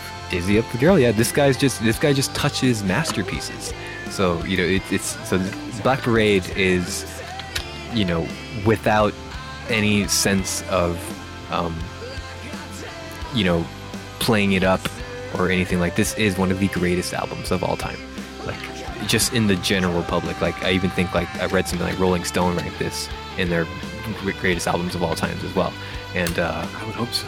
yeah so it's it's it, we, there's nothing i can say to like convince you that it's great because like are you the listener i'm seeing because like you already know it is like we've all heard it and we we all love it and we can't deny like it's just it's just another album to add to the list of like why 2006 is one of the greatest years in music. You know this came out october 20th so uh right around that time like you know we might be getting some my chem some sort of like 15 year anniversary thing maybe to celebrate this album maybe a new single. Come on like let's let's let's get the ball rolling. You know the, the president just gave a press conference like this past week that you know we should all like you know everyone should be eligible for you know vac- vaccines by may. So i'm like yo dude like this is this is a major step in like things coming back to normal for bands to start putting out stuff and for bands to do their tours that they put off in 2020 you know i'm just saying my Saying, let's make I it said- happen I said it's not going to happen, but I know you said that. That's Kai. That's why, and and your bets are out for a fucking vengeance, which is why I'm trying to put it out to the universe that you know something Black Parade anniversary should have should be happening in October. I'm just saying. I'm putting it out there. maybe. well, I, it, here's hoping. But uh, you know, the, the a band that we hope doesn't release anything more after 2020 Oh, is my number my number five album of 2006. give it to me, man. so um, I don't even know why I got into this band somewhere around 2014, I, be- I believe. Just again, one of those bands I kept on hearing the name of. I, I'd probably hear Mike say good things about them, um, and, and one of those nostalgia bands for for this for the bands that were big in the teens. Always reference to this band from the early 2000s and what they did into the middle 2000s, but. That would be the best album from the band Saves the Day. Ah, yes. Sound- Sound the Alarm. That's And right. I'm going to just say, let's play the song "The End," track 2 Mm-hmm. Um, so I liked, I really enjoyed reading about this album on Wikipedia because I didn't know Chris Conley went into such a terrible, dark place um, when uh, after In Reverie came out and they were dropped by their label, um, and he kind of like got super depressed and secluded himself and just started writing these incredibly angsty, angry songs, which was completely different from where this band was on their first four albums. And I think what he came up here was one of the greatest pieces of work that has ever been created. Um, Nice, dude. It, you, it, it definitely has a My Chem vibe to it, and lesser people would say that he was just trying to be My Chemical Romance and do a do his version of Three Cheers for Sweet Revenge, but I say nay. I say nay. Um, he had this in his this, mind before Gerard Way, baby. I'm gonna say that was that's the case. Um, so yeah, I, it, it, it's so different than anything else that they ever did, and it's so freaking cool. Um, and it, it's it's so heavy and dark and and brooding, and it's kind of what I would think more Saves the Day would have been. But their stuff is a lot more dark and brooding, but with a I guess just a regular normal rock vibe to it. Mm-hmm. It never seemed too emotionally heavy to me until this album. So I don't know where you stand on this one. But yes, for me, well, Saves the Day for me is just a band that's been all over the place, like both musically and critically, and like where they took their sound and their direction. But uh, you are right that Sound the Alarm is like the upper echelon where this band, yeah, like probably should where... have taken their sound for a little while, you know? Right. Um, so sorry, the song is over very quickly. That's okay. Yeah. Um, but uh, we'll go into the we can go into the next song here with that bass. Because yeah, let's do it. Shattered that, is the next track. Like after in Reverie, their bass player either got kicked out or left, and they brought in Glassjaw's bassist for this album. Oh, cool! And uh, like I was reading about that and just being like, holy shit, the bass. His name is Manuel Ragananin Carrero and uh, nice. bass on this album is incredible, especially yeah, right sure here on. Shattered. It's like yeah, this is a great bass line. So um, yeah, like pretty much everything about this album is great. There's like a little bit of a low point on on 34, track six, but it's not that bad, and it just all kind of ends in a huge heap of destruction and despair by the time you get to track 13 hell is here and left me feeling great so yeah. it makes you want to hurt yourself, but in a good way. so I put this one one notch above Brother or Sister by mewithoutYou. Um, so this is my number 45 album of all time. I remember when we first did our top 100s, and I was a little shocked that like that like you put this up there, and then I listened to it. I know. After that episode, I'm like, oh, yeah, that's why. It's great. In 20, 2017, I re-listened to it three times wow. to make sure that I felt the way that I felt about it because I nice. was just like, "Are you sure?" Like I didn't think that this album was that good, but no, every time I listen to it, it's that good. So yeah, the sometimes I have to convince convince myself. The anniversary for this is coming up very soon, over on April 11th. Nice. Yeah, I really said nothing about it. That's not around anymore, right? They did that. They did that. That did that album Nine. from like a couple years ago, Nine, and then we haven't heard from this band ever again. I haven't kept up with them because Nine was so disappointing. That's okay. You know, they the the great albums will always be there for you. Right. So number five for Mike. Number five for me. Ah, now this is an album. Sometimes I feel like only I like. uh, I don't see a lot of people like, even though even though I feel like this is this band's best work. Um, no, it's not their best work. It's just my favorite album of theirs. Um, but uh, this album, this is their second LP, highly anticipated because uh, Dear Diary, My Teen Angst has a body count.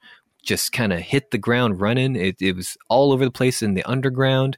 And finally, with their big, boisterous, bombastic, like this is, I, I feel like this is this band's um, American Idiot. This is Heroine by From First mm. to Last. We're playing here probably my favorite song on this album. This is The Levee. Uh, this is the one that has like the big, gigantic chorus over there, and Sonny Moore is just singing the fuck out of it. He's just vocalizing with every ounce of passion that he has, and it's so effective, and it gave me chills the first time I heard it, man. Like I sat, this came out, this album came out on March 21st, bought it that Tuesday, and like when Mothersound came out, like I didn't even start my car. It was like playing in my car's like CD player, and like mm-hmm. I couldn't even start it because like that little opening little synth little sound effect thing like just gave me chills and like I didn't start the car until like track five or whatever. I was just sitting in the Best Buy parking lot like a fucking weirdo listening to Heroine by from first to last. Like, like, and, and, and like I said, this isn't this Dan's best album. Like I, I, I have to say that objectively. Like Throne to the Wolves is probably like their best album, but like to me, everything that everything about like the emo revival scene, like is present Mhm. in this album. Like it's it's got Oh, that yeah. style, it's got that emo swagger, it's got that dark, it's got that dark vibe while still being like by, by still being some by still being made by some of the most talented musicians around, and also Wes Borland. And uh, I, He's That's- talented. that We've, sounded we've established that. that sounded like a mean thing to say, but I'm saying, but Wes Borland played bass on this on, on this album because he's friends with uh, Ross Robinson who produced it. Um, but uh, yeah, like it, it, and it's a different direction for this band. Like you know, I was expecting, you know, more Dear Diary, but like they went in like an almost an industrial kind of uh, route, and it's, and it's all for the best because like Sonny has like this weird, almost otherworldly voice to him, and Matt and Matt Good can just play anything on guitar and make it sound great. And Derek Bloom is still one of the best drummers I've ever heard, and like, and then you got Wes Borland with his weirdness. Uh, you know, he's he's bringing some awesome shit to the to you know to the bass lines and stuff, and you know a lot less screaming than what I would expect, but like it works perfectly for this album because Sonny is just giving his fucking all in this in this one. So, you know, that's that's it's it's albums like this why I keep clamoring for a new from first to last album with Sonny, Oh yeah. but um it's not gonna happen. You know, we got It's- those two singles. and it's never going to sound like this again. Oh no, yeah, There's, because there's no way they could do this again. yeah, I mean Sonny like, and, and I've never seen this band play live, and, and it's because Sonny kept pushing himself vocally. Like you know, he was always he's one of those people where like people gave him shit for his voice for whatever reason, and he you know him being such a young kid at the time like took it very personally, and he would just keep pushing himself and pushing himself till eventually he ripped his vocal cords and had to drop out on a couple tours that Mike over here bought tickets for to specifically see them.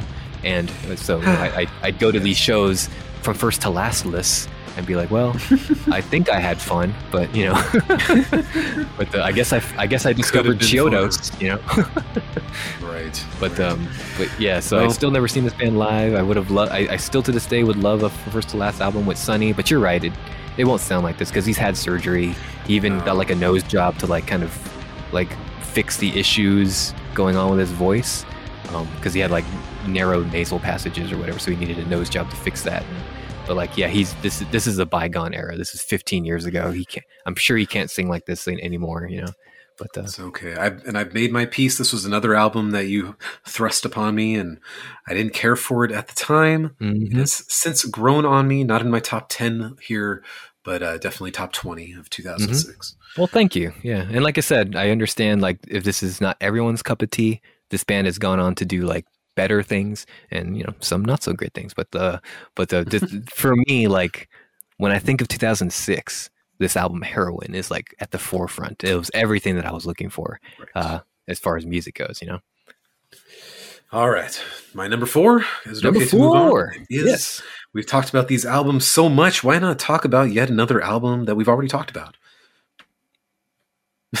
Well, give it to me then. okay. this one, we are going to play track nine Kiss and Control. Ooh, December Underground by AFI. And Kiss and Control, No. goddamn, one of the best songs, man. If anybody hasn't been convinced by this album, by the time you get to track nine, track nine should take you in that direction.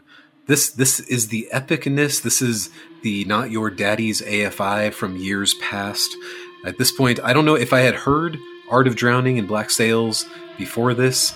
I don't know how I would have felt about this album, but for me in 2008, finally hearing this, wrapped in with what my very unknowing understanding of music was at the time, it really uh, it really hits me greatly.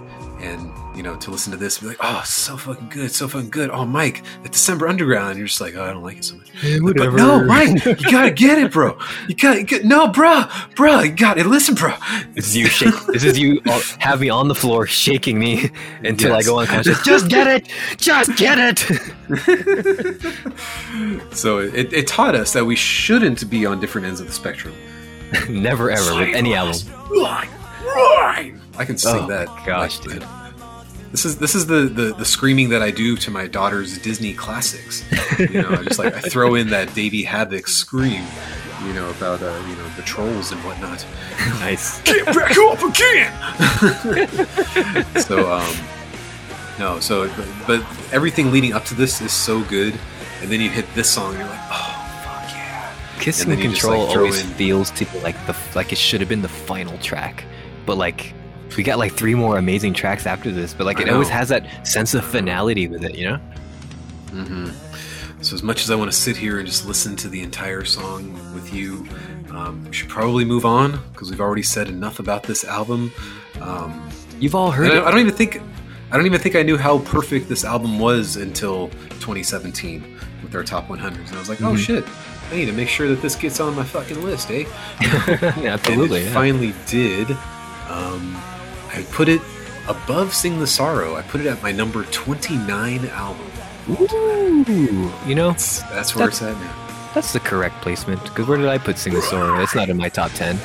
Uh, you know, December Underground's in my top 10. Sing the Sorrow is my number 15. Interesting. Interesting, right? Quite Absolutely. How we've all come full circle, full circle now. So those of you out there, listen to Kiss and Control and enjoy the ending without me and Mike right now. But move on to the next to the next album from dear friend Mike. That's okay. There are certain podcast episodes that we've done that stick out to me. You know, one of them is uh, a little un a, a little unknown. Um, oh wait, I'm looking at the analytics here. It's one of our best. It's, it's one of our more high, most listened to episodes that we've ever done. The uh, Skinny Essentials uh, Part One, uh, with Yes. where we talk in depth on Senses Fail's, still searching, and how I feel like each track, for the most part, relates to different aspects of my life. That's my number four album, and we're listening to the song "To All the Crowded Rooms." Now, this is the oh, one of the only lights of positivity on this album. I feel like this is Buddy's personal love letter to the fans out there who come to their shows. Make him feel alive. Make him feel like, regardless of what's going on in my life, I can go out on stage, entertain you guys, inspire you guys, and you make my life worth living. You know, and that's his kind of love letter to the fans. For me, that song, you know, hits me in a way because throughout my life I've gone through like lots, of different things. You know, I'm regardless of like how I feel about like you know you know my my my life as a musician and stuff, and you know all the all, all the times I felt alive on stage.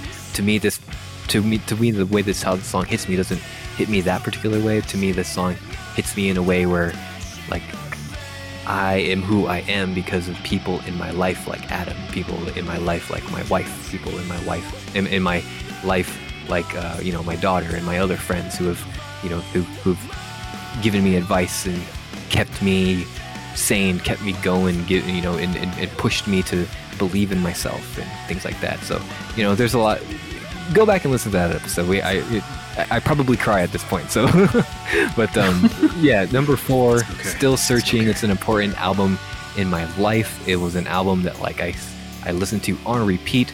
It came out on your birthday, Adam. I don't know if you knew that. That was October 10th, 2006. Should have, you know, when you were out at Best Buy buying your iPod, you should have bought this album too, you know? I guess it was it was probably there. I probably remember seeing the the face because I had already heard of Senses Fail at that point. It was probably Oh, like, cool. eh, I, I probably wouldn't enjoy it. Yeah, emo. I don't know what this emo stuff is, but get it out. You know, if, if you and I, you and it's very possible you and I went to that same Best Buy that same day. It's very possible. I was at the one in Riverside, but you were probably in San Oh, I was in the San Bernardino one. Okay, never mind then. That's okay. That's okay. But uh, I, I was because I was about to say like maybe maybe maybe we ran into each other. You know, maybe the universe was trying to get us together prior to when we met. You know? That would have been so interesting. Like, oh man, that poor guy with his with his sickly friend walking around Best Buy, buying some sort of three hundred dollar iPod because she she knew she was not going to be around much longer. So let's spend a lot of Oh. money. that was kind of her mindset at the time. uh, In hindsight, anyway, yes, that album is incredible, and it will always have a special place in my soul. Mm-hmm. Much like my number three album, Mike. Now Number I've already told the story. I have told the story of this album so many times. It I doesn't don't shut up about it story. again. But uh, you know, I, I had I had discovered myself in a new band in two, at the end of 2007, and I Yeah, heard these songs on the radio, and I was just like, man, I should check out this album because I bet these guys like this band because I had heard three of their singles and was just like, I'm finally going to give this band a shot. And so I walked over to my local Target store, spent who knows how many gobs of thousands of dollars on this album, and put it on and was in love with this band right away. And I'm going to play track nine called Worth Dying For Mm. um, from The Sufferer and the Witness by Rise Against. My introduction to this band, my introduction into punk music, if you want to call it that. This it is just like punk music, opened yeah. it opened up my windows and my doors into a whole different scene that I had never been exposed to and was like I I couldn't unlike this album all 45 some odd minutes that it went through and by the time you get to track 9 again just like Kiss and Control you're like well I just went through eight tracks that I loved off the charts and then you hit it. it any better? and then the ending of the album hits and you're just like wow. I, I, I had never heard anything like this in 2000 like i of course listened to it more in 2008 um, in 2006 but i had never heard anything like this up to that point and enjoyed. I definitely heard punk music but i didn't enjoy it by any means until this album took me into that direction. So um, i don't know if i should thank you or if i should thank the radio i don't know who to thank for this album because you This didn't was- encourage me to listen to this but Well, this is one of the albums that like you jumped into of your own accord. Uh, Yes. you know, after we after we met, Because I believe like you dropped off your car to get it serviced, and then you walked to, to Target, right? Just Yes, kind of pass the time. Yeah, and then you bought this album. Then, yeah. And then later I learned that you enjoyed this album, and then you gave me their previous ones, and I was just like, like, man, like this was album four from this band, so listening Mm-hmm. to those three previous albums was just like, I, I, I didn't even know music could do this. I didn't know that Yeah. consistency, consistency of enjoyment could be achieved across four solid albums. Um, but it definitely was, and it put a lot of pressure on Appeal to Reason after that. Yeah, and you know, uh, appeal to reason has gone down on appeal for me throughout the years, just because like you know certain songs hit me, you know, uh, uh, on on different albums like a lot better. You know, Siren Song is fantastic. You know, Revolutions Per Minute is one of the best albums I've ever heard in my goddamn entire life. Suffer Oh, and the. Witness, Yes, not my is. not my favorite Rise Against album of all time, but my god, it's up there. It's so good. Yes. Like just It's not my favorite. It's not my favorite either. nope. But it, it is my number 26 album of all time. Yeah, dude, Rise Against, like when we're talking like Sufferer and the Witness, like this is the caliber of music that it has, you know, it, it that it's that we're holding it to. Like it, we're, we're holding it to this band's own albums, and it's and it's and the fact that like it's not one of our favorites, it should be should say, you know, to you what how great this band's music really is, you know. Yep. So I have this at number 26. I have The Unraveling at 22, and I have Revolutions Per Minute at 15. All perfect albums. All baby. perfect albums. And Worth Dying For is just just incredible. I just Yeah. love that song. kind of like a little uh, hidden away little gem, you know. It's not, you know, every, Mhm. whenever people think of this album, you know, they think for Ready to Fall, Prayer for Refugee, uh, even like Roadside. Uh, there's a lot of love for Roadside. Um, Mm, such a good song. That's a great song, yeah. Yeah, So good, Mike, you're number three. excellent Jeez. choice, my friend. Man, I'm getting so many feels. Uh, number three for me. Uh, this album was sitting pretty high. It was, you know, it was up there on its iron throne. It was up there and looking down on, looking down all the lesser albums in my life. Uh, that's this album has gone down because other albums have taken its place. Uh, when we originally talked about this, this was my number one album of all Yes, time. in the context it of was. 2006 i'm going to throw this at number three because when you compare it to you know other albums especially the albums that i'm going to be talking about for number two and number one my god this puts me in a fucking bad mood. Like but it's intentional right? The devil and god are raging inside me by brand new like we've all heard it man. Like if you're if you're a fan of this show like you've heard this album. If you happen to have not heard it please do yourself a favor and go listen to this and deja entendu and daisy and the new one Science fiction. science fiction and like, and like we're right now we're listening to the song you won't know which is Oh, if you want to fucking crush it if you want to fucking ruin your fucking day, listen to You Won't Know. And it's a song about like the fear of death and like dying without anybody you know and love knowing that you're dead, you know? And just what that fucking does to you. This is a I song. remember hearing it in 2011 when you gave me the copy, and just Mhm. having that having that realization while listening to this, and just being like, "What the fuck is Mike doing to me? what have you done to make me want to listen to this so bad?" But anyway, you, you, were saying, anyway, yeah. Uh, you know, we, we, we could go on and we could do a whole episode about this album, and maybe we will back maybe in November. I don't know. November twenty first is when this came out, and my God, what a what a great way to end the year. It- uh, you know, I'm sure those other albums that came out post this album, but Jesus Christ, like Devil and God hold a special place because there's a lot of art out there that's created in from a negative space. And this is just one of those things that like it's so beautiful in its in its in the way that it makes you feel negative feelings the way it makes you process these the subject matter the way it makes you question things about yourself and like the dark places that your mind goes and it, there's there, there to this day there's very few albums that do that to me on the on the way that this album does. And that's why I originally put it at my number one. Uh, so it's my number two of all time now. Uh, but for but in the context of 2006 we're gonna it, it's gonna sit very pretty here at number three. I love it, I love it, I love it, I love it, I love it. I'm interested to see what your top two are since this has been Oh. dethroned. get out of here brand Anyway. new All right, Mike. Dare we share what our what my number two is? please I go we're in like we're in the same boat still. well at least for one band so I am going to jump into this one as being yet another early early dump from Mike, uh, circa 2011. Um, I didn't know what to expect from this band.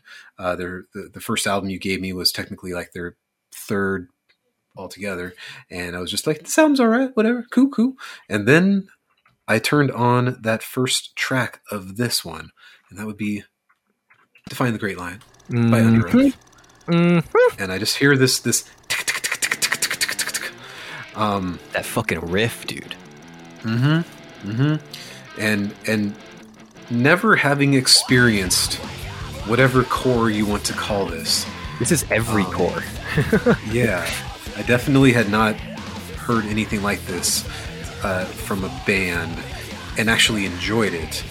And so I wasn't expecting to let this album grow on me in such an interesting way. Yet, again, over the course of time, it just grew and grew and grew, and um, you get you finally get into you know track four, track five, where you're like, where did I just go in the middle of this album? yeah. What Like, is going on? Are we in a sermon right now?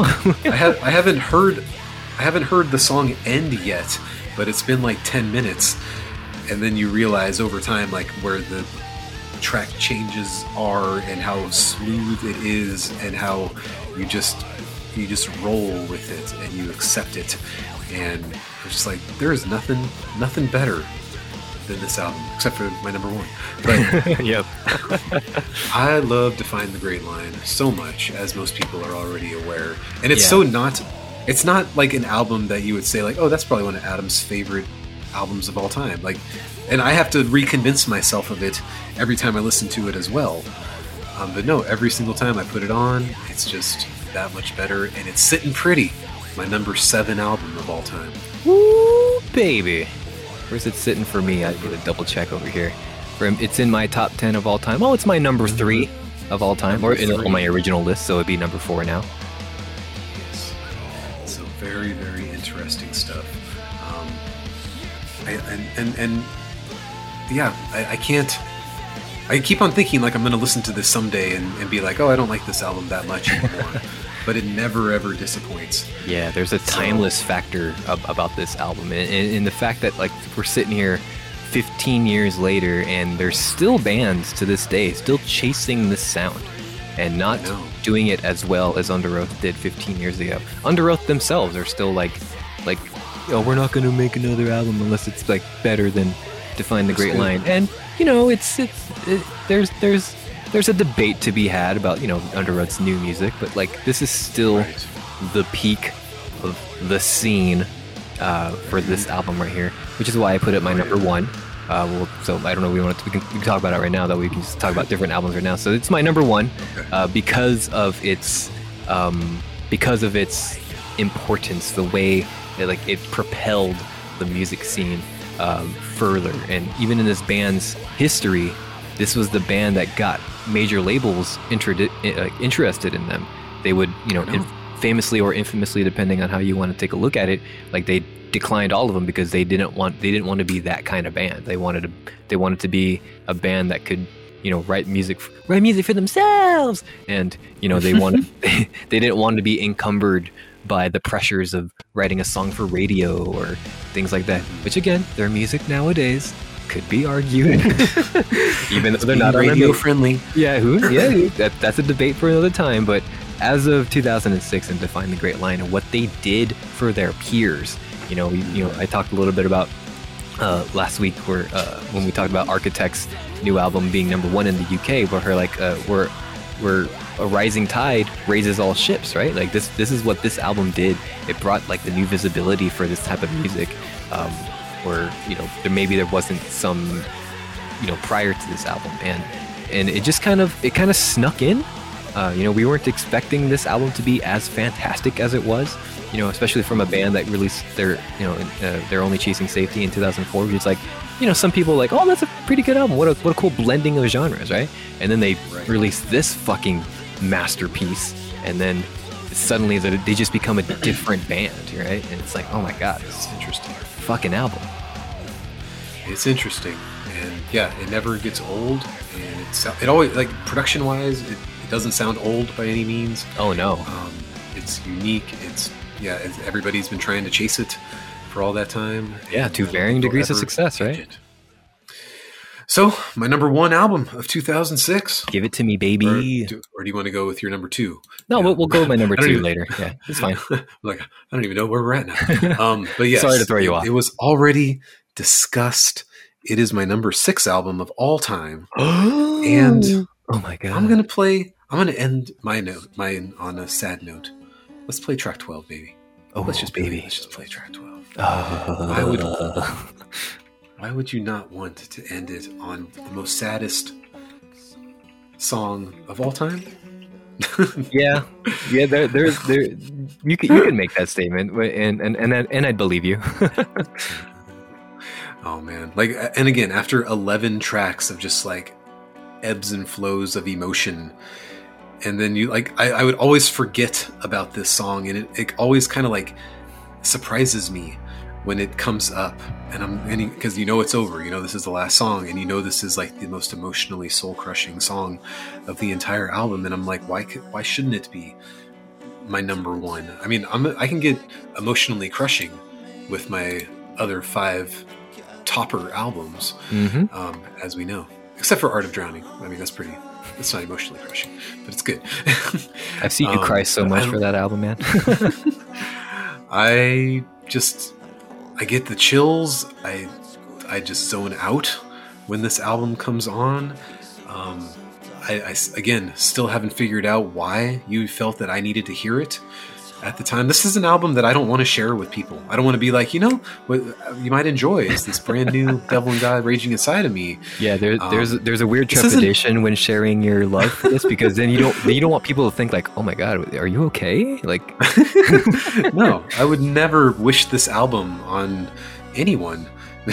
so I, I find it interesting that you felt that I was ready for it at the time. No, because I knew that you were man. you were someone who would appreciate great storytelling and great songwriting, you know, and and you know great musicianship as well. Like this is just a like re- regardless of the fact of the negativity surrounding the, the lyrics and the themes, and, uh, and you know, and the overall thematic elements of this of this album, like this this album is perfect and it's it's it's perfect musically it's perfect with its pacing it's perfect with its in its songwriting sensibilities it's just from the every, there's there's no wasted second in this album, and it's and I knew that you would appreciate it. You know, I'm glad to see that it's here That's- sitting sitting riding high at your number one.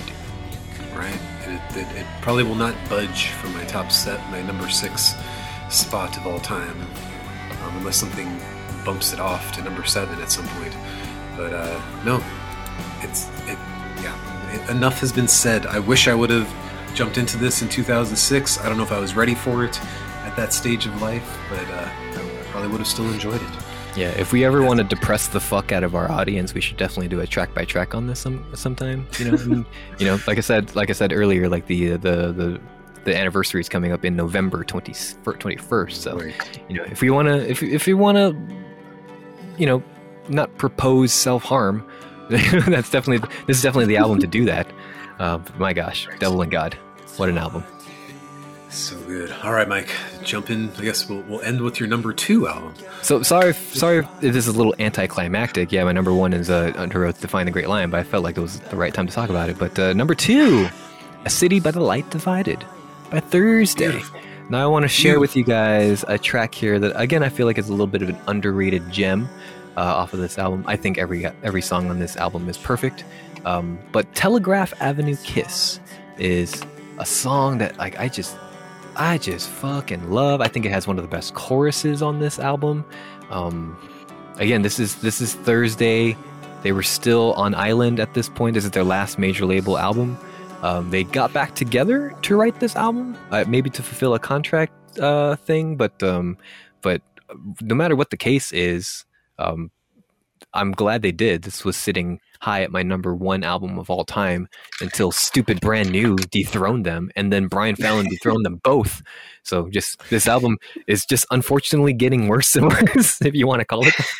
but it's today. It's today we're gonna number two. yeah, but today we're gonna uh, we're gonna put this at my number uh, number two uh, for 2006 because this was my favorite band at the time. But I wanted to, I, I felt like it was only right to put "Define the Great Line" at number one because of its influence uh, surrounding not just the music scene, like the, the peers, but also the music scene as a whole. Uh, but yeah, because this band was my favorite band at the time, they're still my favorite band, my favorite n- inactive Right, band. And I love the production on this album, Oh, especially yeah, like the drum work on this track. Yeah, right there- here. I mean, it's just it, it's got that like '70s Led Zeppelin sound to it that I feel like again defines what what it means to be a post-hardcore band. hmm It's like it's not overproduced, so yeah, I'm, I can't I can't put down this album, even though I did once. Put it down. like- But again, you know, it, it's it's hard to ask you to fall in love with an album when you're driving to the Whisky A Go Go, excited and nervous about their show that you're about to perform and You know, so so I get it. But uh, yeah, they're, they're just like with all ten of these albums that I've shared with you folks today. Like I, to me, there's no wasted seconds, and it's just it's just, just an album. I think of all the albums in 2006, this is the one I played the most, and I'm surprised that CD still works. Um, but uh, you know, I, I've since put the CD away because I've been gone, I went all digital like in 2009 or 2010 or whatever.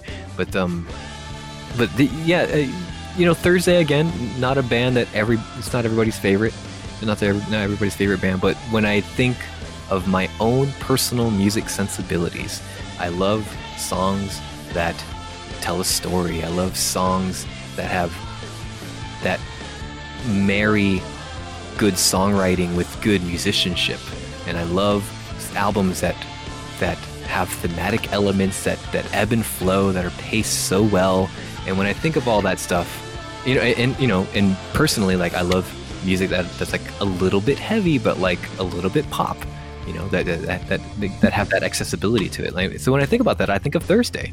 And when i think of thursday i think of a city by the light divided which i believe is their best album.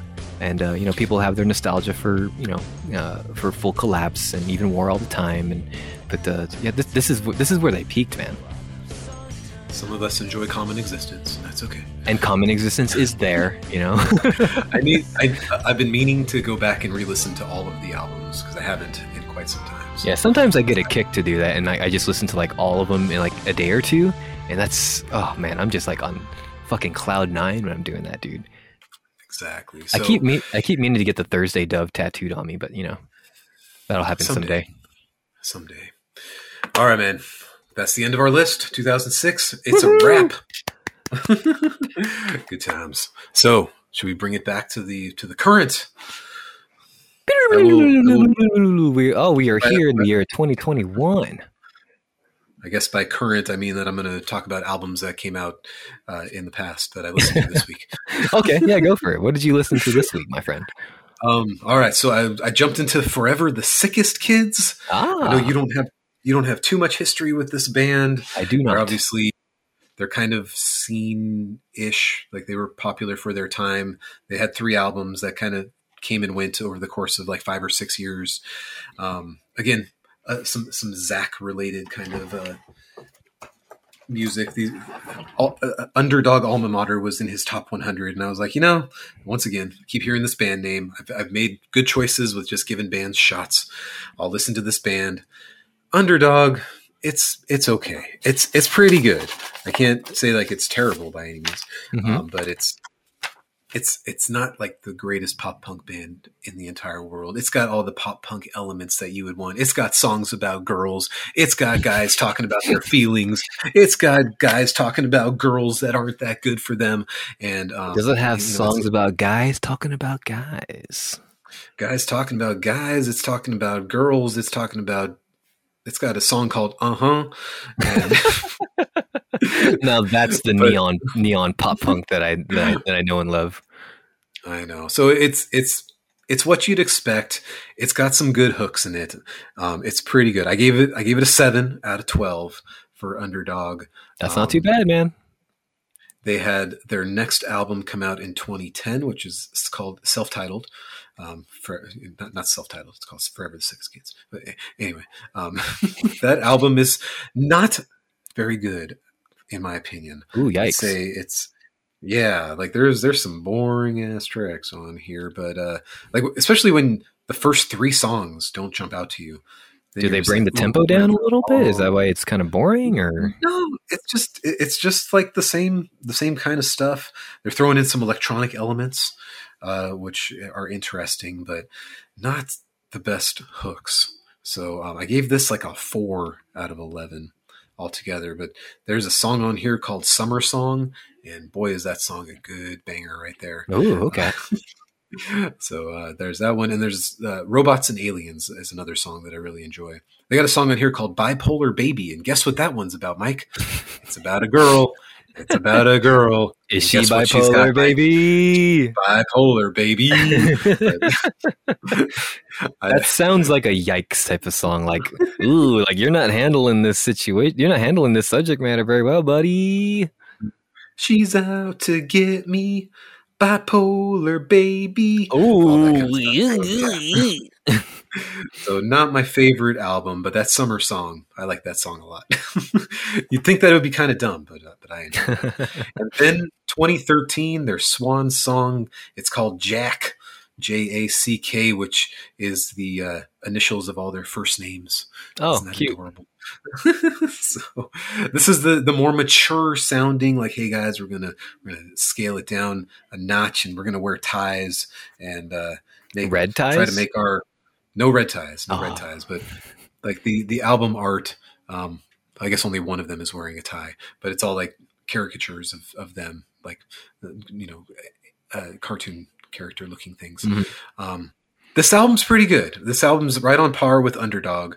I gave it again a seven out of twelve. Um, again, it starts out really poor. Like it doesn't really kick in until like the fourth track, and then it ends really, really well so yeah, just kind of a lot of hit and miss stuff on here. Um, track four, Nikki. I'm sure Dave would get a kick out of that song. Hey, um, being um, and then track six, "Kick It," is a really good song. um, and uh, yeah, "La La Laney," yet again another song about a girl that's not good for them. There's a oh, theme oh, here, but that song is fucking cool though. That is a banger of a song. So and you got your "My Friends Save Me" track. Um, you got to have one of those. Not the best song in the world. My friends save me. Yeah, can you believe that? I feel like I know exactly what that song sounds like. so, but but again, seven out of twelve. It's not that bad of an album. Okay. It's just not that great of an album either. So I I enjoyed listening to them. So that's it. They just have the three albums and they're in and out. They're they're in and they're out, huh? They're in and out, and they made three albums. Oh, okay. So- It- it- or did these band or did these band members like go on to do anything else or I haven't done too much research on where they've been since, okay? except for saying like we haven't officially broken up. I think they've all gotten into the production side of things. Oh, okay. So, like, they're in no rush to, to bring it back at the present. Um, so now I'm listening to. Oh wait, I listened to uh, this album with the guy on the cover, like breaking through a wall, some sort of red wall, and he's going off into space. I Um, heard a lot of people talking about this album. So I did my due diligence for the podcast. One of us had to listen to it. yeah, I appreciate you doing was- that. How how was it? it's at first I was just like, it's not that bad. And by the end of the week, I'm like, it's pretty bad. Oh boy! So we're talking about the day I, I- remember, of course. Uh, You're Yes, welcome is their newest album. Came out the last uh, two Fridays ago. right. So I like, uh, oh man, I don't know Oh where boy, to is it that bad? there's there's a lot of bad songs on there and i was just like okay well if you remove the really bad songs there's still like some good songs here and then when you break it all down i'm like okay out of 14 tracks there's six songs that i can listen to and Mm. actually enjoy Well, that's, not, a fun album Well, that's, that's not, not as bad as I thought you were gonna you're gonna poo it though. You know, six. Yeah, if, there's six songs in there that you enjoy, that that sounds like it's at least worth a spin. it's worth a spin Mm. but those other eight tracks are not worth a spin and and like i'd say six of those eight tracks are just really bad so you know it's it's a rough album it's really bad and and um you know there's there's emotional stuff on here there's fuck you i don't care what you think kind of stuff there's like you know my grandma died kind of stuff it's all over the place man and It sounds like it's a struggle for you to even talk about it. Right. So I, I think like tracks two and three are pretty good. Mind Reader and Bloodsucker. Um, there's this, the next song is called Last Chance to Dan- Dance. Parentheses Bad Friend. Not a good song. There's Okay. a song called Fuck You Money. Wait till I get some fuck you money. Oh, Not a good song. Boy, oh no. high high diving is like a like it's okay guys you know just we're just gonna take a breath and we're all gonna be okay um and then resentment track seven good song really good Oh, song Okay. Looks like hell track eight really good song and then you go into viva la mexico not a good song at all Oh, I've heard a lot of I've heard a lot of people like like talking a lot about that song. What's that song about? Like, hey, Mexico, you're you're great. Mhm. Is that it? Arriba Viva La Mexico. I couldn't wait till I got back home. Arriba Viva La. Yeah, it's bad. Don't even bother. um, and then you got your My Grandma Died song, track 10. And then you got your Degenerates, track 11, about their friends being like, you guys are so fucking stupid, but I love you anyway. Yeah, I've heard. We've all heard that song. That was the song that they uh, they introduced the album to. Right. And then Permanent, track 12, really good song. Reentry, I can't remember anything about that song. Track 13. And then I think it, it ends on a nice little acoustic ballad called Everything We Need. And I like that song. I gave it this album a six out of 14. Okay. I'm not going to listen to it ever again Ever again until I have to. but at it- the end of the year. I, I, I, I, I feel I was reading comments about this where people were saying like I initially hated this album, but then I listened to it more and I started to like it more. And I, I so I don't think everybody hates this album, but it's just not a very good album, and it's okay. I've moved on from this band. It's not 2012 anymore, Mike. Uh, part of the, we should also bring it up just briefly. Like we we are also both aware uh, that this band is uh, subject to recent allegations of sexual misconduct against the uh, bassist Josh Woodard, uh, and they You wouldn't know that anymore. well, I mean, like yeah, exactly. But we should just we are aware, and that is kind of ha- half of the reason why I'm choosing not to, you know, kind of check out this album. I don't want to kind of get into that uh that that big mess but the but we are aware of that stuff and this band has like since kind of brushed it under the rug and trying to pretend that we all forget about it. But yeah, just yeah, stuff. Okay, gross. And then really quickly because I want to hear your reviews. Um, Tigers Jaw. I won't care how you remember me. All right. Uh, so one of the ideas for this week's episode was to do a track by track of "I Don't Care How You Remember Me." Again, it came out on March fifth, and I I enjoy this album. I do, but it's me I don't have anything unique to say about it. I just think it's kind of above average. Um, It's it's a good rock album. There's Yeah. nothing. It, it always like I just remember fans moshing to this music and being like, "Why are we moshing to this?" because we're feeling Um, good, baby. That's why. Just feeling good, and I want to bump into people. But I I really like this album. I gave Yeah. it a nine out of eleven. Um, I, I think what is it? Is his name Ben? Is that the lead singer? Ben Shomo Dance. ben Shomo dance. Yeah, yeah. Yes, uh, Daniel's. Uh, this is Daniel's Twin. band. Twin, I twin brother. all, all all of his songs were pretty incredible, and I, unfortunately, Brianna brought it down a couple tracks, but that's Oh, okay. I, I, I am like exact opposite. Like I love all of Oh, Brianna's tracks. oh. Like I think when Brianna's tracks come in, like it kind of breathes new life and kind of and kind of and kind of really brings up the pacing of this album. I think it was good for what it was. She she's a good pace dissenter and that's what's great about this band. And I think this album kind of hit most things on the head, and I gave it a nine out of eleven. Yeah, it, it- it, it, it's not too different from like Charmer or Spin either. They're not going in like a crazy new direction or anything. It's just kind of little more little, little more refined for their sound and stuff. So if you're a fan of Tigers Jaw, you're gonna you're gonna enjoy this. So that's kind of like why that's kind of why we're just like, eh, we don't really have anything much to say about it. But like, it's it's good. It's good. I I don't know if I'd throw this in my top ten at the end of the year. Like, you know, if if the end of the year is like great, then like it's definitely not going to be there. But uh, And then I listened to Bartees Strange. Ooh, your highest your highest recommendation from last week. absolutely. So I jumped in jumped into his Live Forever album and I liked what it. what did you think? I, I didn't get the Dance Gavin Dance vibes that you mentioned, but So um, I, I was thinking. of so I I guess because I, I was just kind of fresh into it. Like I was so with with more time with it, the Dance Gavin Dance uh, reference I guess is a little less overt, but I, I still contend that like his guitar work is on par with like like uh, Will Swan's. So whoa. I, so I guess I you could still kind of throw in the Dance Gavin Dance comparison, I but thought- um, go I thought his rapping his rapping was on par with Will Swan's. Oh yeah, absolutely. So like if, if if Will Swan was like in a jazzy kind of indie rock kind of experimental Right. band, like this would be it, man. So he talks about being hungry a lot, which was interesting.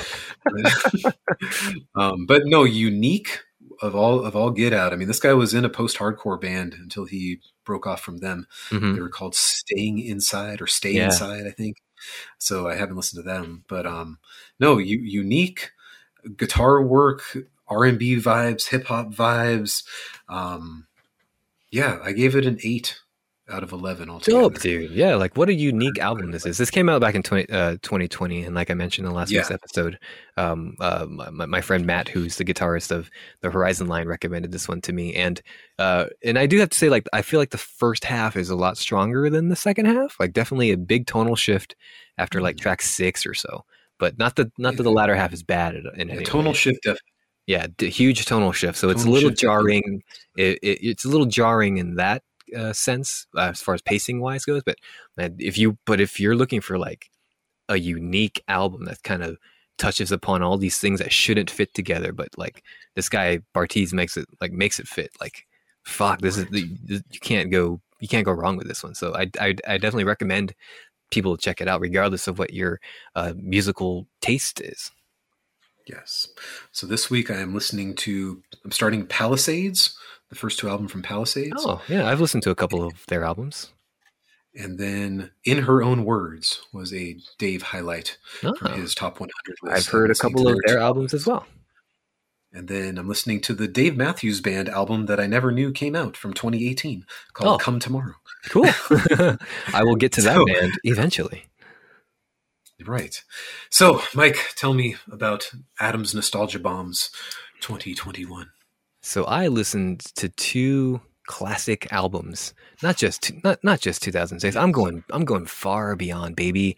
I'm going. What do we want to start with? Let's do uh, Pearl Jam's 10, 1991. Okay. Now, this is a 1991, presently my number nine album of all time. good. So if God. you say if you say hurtful things about it, like you did Guns N' Roses, I'm going. To, I'm, I'm going to have to just like take some deep breaths and let things settle in here. I went through this whole mindset last night, listening to the album and being like, I'm, I'm really hoping Mike likes this one. well, my friend, I am happy to say I really enjoy 10 by Pearl Jam. Like I, I this is uh, and you had never listened to it, right? Like you had never no. jumped into this. I mean, other than like you know, even flow and alive, and you know, maybe a Yes. couple of other songs that like kind of like I, I think I mu- like X one hundred three point nine, the radio station might might have put on like some some deep cuts on this every now and then, but like something was like Oh, hidden the the other cuts you'll the other cuts you'll hear on Versus for next week. Oh, okay, yeah, but yeah, a few a few more you'll hear from Vitalogy. But anyway, Yeah. let's talk about it. But yeah, I mean Pearl Jam like a like a fucking radio staple in our area back when you know we had rock back back when we had rock stations. But uh yeah, dude, like ten Pearl Jam, fucking Seattle rock like at its at its peak, dude. Like and I, and I know I probably said that like when I was doing like Soundgarden, dude. But like fuck, Mm. this is this. But where where was this band? Like I wish I I wish I was into this shit like in the nineties. Of course, of course. And I like all of the songs around the singles because obviously the singles were huge and still get played to this day. Mhm. But there's like the deep cuts are are so good, and that's again what drew me to it. And I, I started in this one my freshman year of high school, so around 94, 95 was when I was staying up late with my friends and playing darts in my mom's backyard and listening to 10 and uh, throwing copper by live Mhm. over and over and over again and just being like wow this is this is music this is what music in the 90s this is what i thought music should always be especially uh, when you hear things like once and uh, why go and black and jeremy it's just like this is what real music is so that's Mhm. implanted pl- implanted in my brain and i don't think i can ever leave that behind um but yeah, Why Go was my jam when I reintroduced myself to this band in my grunge days when I finally uh, really d- d- dove deep into it and always wanted them to play it live. And then they did. And I was like, think I'm done seeing Pearl Jam live. But anyway, that was in 2006. Yeah, But, why, um, no. why go was a song I was gonna bring up that like because like I don't recognize it, but like it's No, it's one of the best songs on this album. So I wonder that like if it yeah the bass line, dude, the bass line. Oh, that's a Jeff Ament song. That, that song was written by the bass player, Jeff Ament. And it's just, oh, it, it encapsulated so much. And Jeremy was the song that I always heard on the radio that reminded me in 2001. I was like, I need to jump into some of this grunge stuff. And then Porch was always so good. There was a show that I went to, I think in 2006, where like before the opening band came out, Eddie Vedder just came out and like introduced the opening band, but he played Porch on acoustic guitar by oh, himself. oh, cool. To open the show. And it's just like that, and we're just like, like we weren't ready for this. We weren't ready for Eddie Vedder to come out and just start rocking out to Porch. So like the crowd wasn't even. porch riff on an acoustic guitar. Yep, yep. And the crowd was like, like taken so surprised by it. So like nobody was really cheering at first because like you weren't warmed up yet. Like the lights had just gone down the first time, and he just like like jumped right into that. And that song always was one of my favorite songs from them. Garden was always one of those like hidden tracks that were so crazy good with the with the guitar solo in the back it's got like that jimi hendrix style mike mccready just on fire with it um like yeah and then uh, obviously deep is a good song and then release the closer D- Yes, how- a very long closer, but it's not a like an overindulgent type No. of long. You know, it's not long for the sake of long. Where I feel like Guns N' Roses was a little like they, they were definitely kind of overindulging with self. I mean, they had Slash Mm. as the guitarist, so like that was one of those things. Like, okay, I forgive it because every time Slash is taking the forefront, I'm like, I'm really enjoying the music of this album. Right. But yeah, th- again, this is a great closer. Fuck, like this album and is I, just and and they would you they would open shows with that song Oh, is that right? Um, That's so, so, cool. like, I, I was like walking the dog last night and listening to that song and remi- remembering listening to you know fifteen thousand people sing along with me uh, on that track, and you know thinking about where my life has come in the last eighteen years, and ah, as I'm so leaning cool, down- as I'm leaning down to pick up Carlos's massive shit that he just left on the sidewalk, as I'm like, memories. like I was in a different place in the past when I heard this song before, but yes. Oh, okay. So it's it, and it's the it's the album that like bridged me to so many people because everybody who wanted to be in a band in the 90s and early 2000s had heard that album and they were trying to recreate that album because it was so iconic.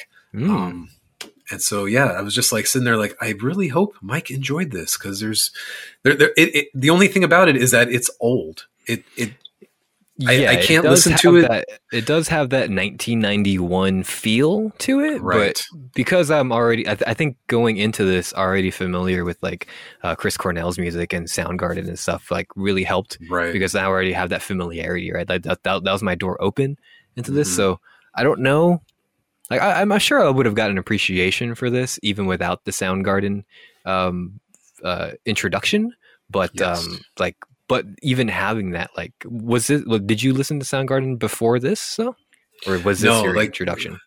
No, I didn't listen to Soundgarden until the early 2000s. Right, right. That's what it was. I, I, knew this album, but no more until the early 2000s. So this was kind of your introduction to grunge music, then. hmm So Oh, okay. totally like this is what music in the 90s was sounding like and was going to sound like. And why would we expect anything different into the See, future? I wish I was a cool fucking four, five year old and like listen to this shit too. So like, you know, there, there's no Right. way I would have been able to listen to this music back in '91 though. You know, so no, like, no. but like, I wish I did. I wish I was like familiar with it at least like in the mid to late '90s. Mhm. You know, because like, uh, there's there's something.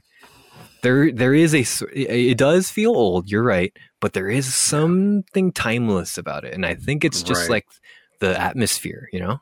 Right. And Jeremy was just such a good song. And I never got to hear them play that one live, which was sad, but Oh, that's okay. I made my peace with it now. I heard Why Go live. That was, that was enough. oh so Um, good, dude. So and- and I was- I was just thinking, if you didn't like this one, it's not going to get any better from here. So it's like, like Oh, if my no. hates 10, I'm going to be, I I was like, if Mike hates 10, just, just go ahead and, and flush Pearl Jam. Oh okay. no! but Well, that gets But me yes. nervous going because I haven't listened to the next album uh, after this. So, like, well, we'll, we'll see where we're going. We'll see. Right. I'll, I'll, I'll still like give I said, by- like like Versus and vitalogy are still grunge albums but then when you get to no code at album four it's completely different sound Hmm. and as you go from four through seven you'll just be like whoa this is an interesting concept if they're trying to go like more accessible, is that? i don't I, I i don't know i really still haven't figured it out yet and maybe you and i discussing it we can come to a realization together Okay. that's why i want that's again why i wanted you to hear these albums too okay. Yeah, you want you're trying to revisit them yourself too. yeah exactly so But um, I all right. also listened to Core by uh, by Chester Bennington's band Stone Temple Pilots. yeah. Oh shit! I, I thought you were listening to Counting Crows, but that's okay. Oh. I, I guess I forgot. So I was like, "What That's was the two bands?" I was That's like, "Oh, it must be it must be these two. But yeah, Core That's by uh, Stone Temple. I, I guess I'll listen to Counting Crows next week. But uh, no, we can we can jump into STP and and do Counting Crows another day.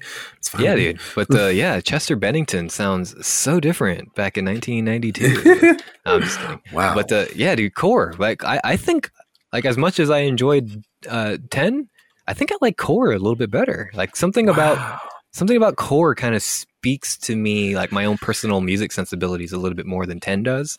Um Mm-hmm. I, I i think it's a little bit more like not experimental. Experimental is not the word.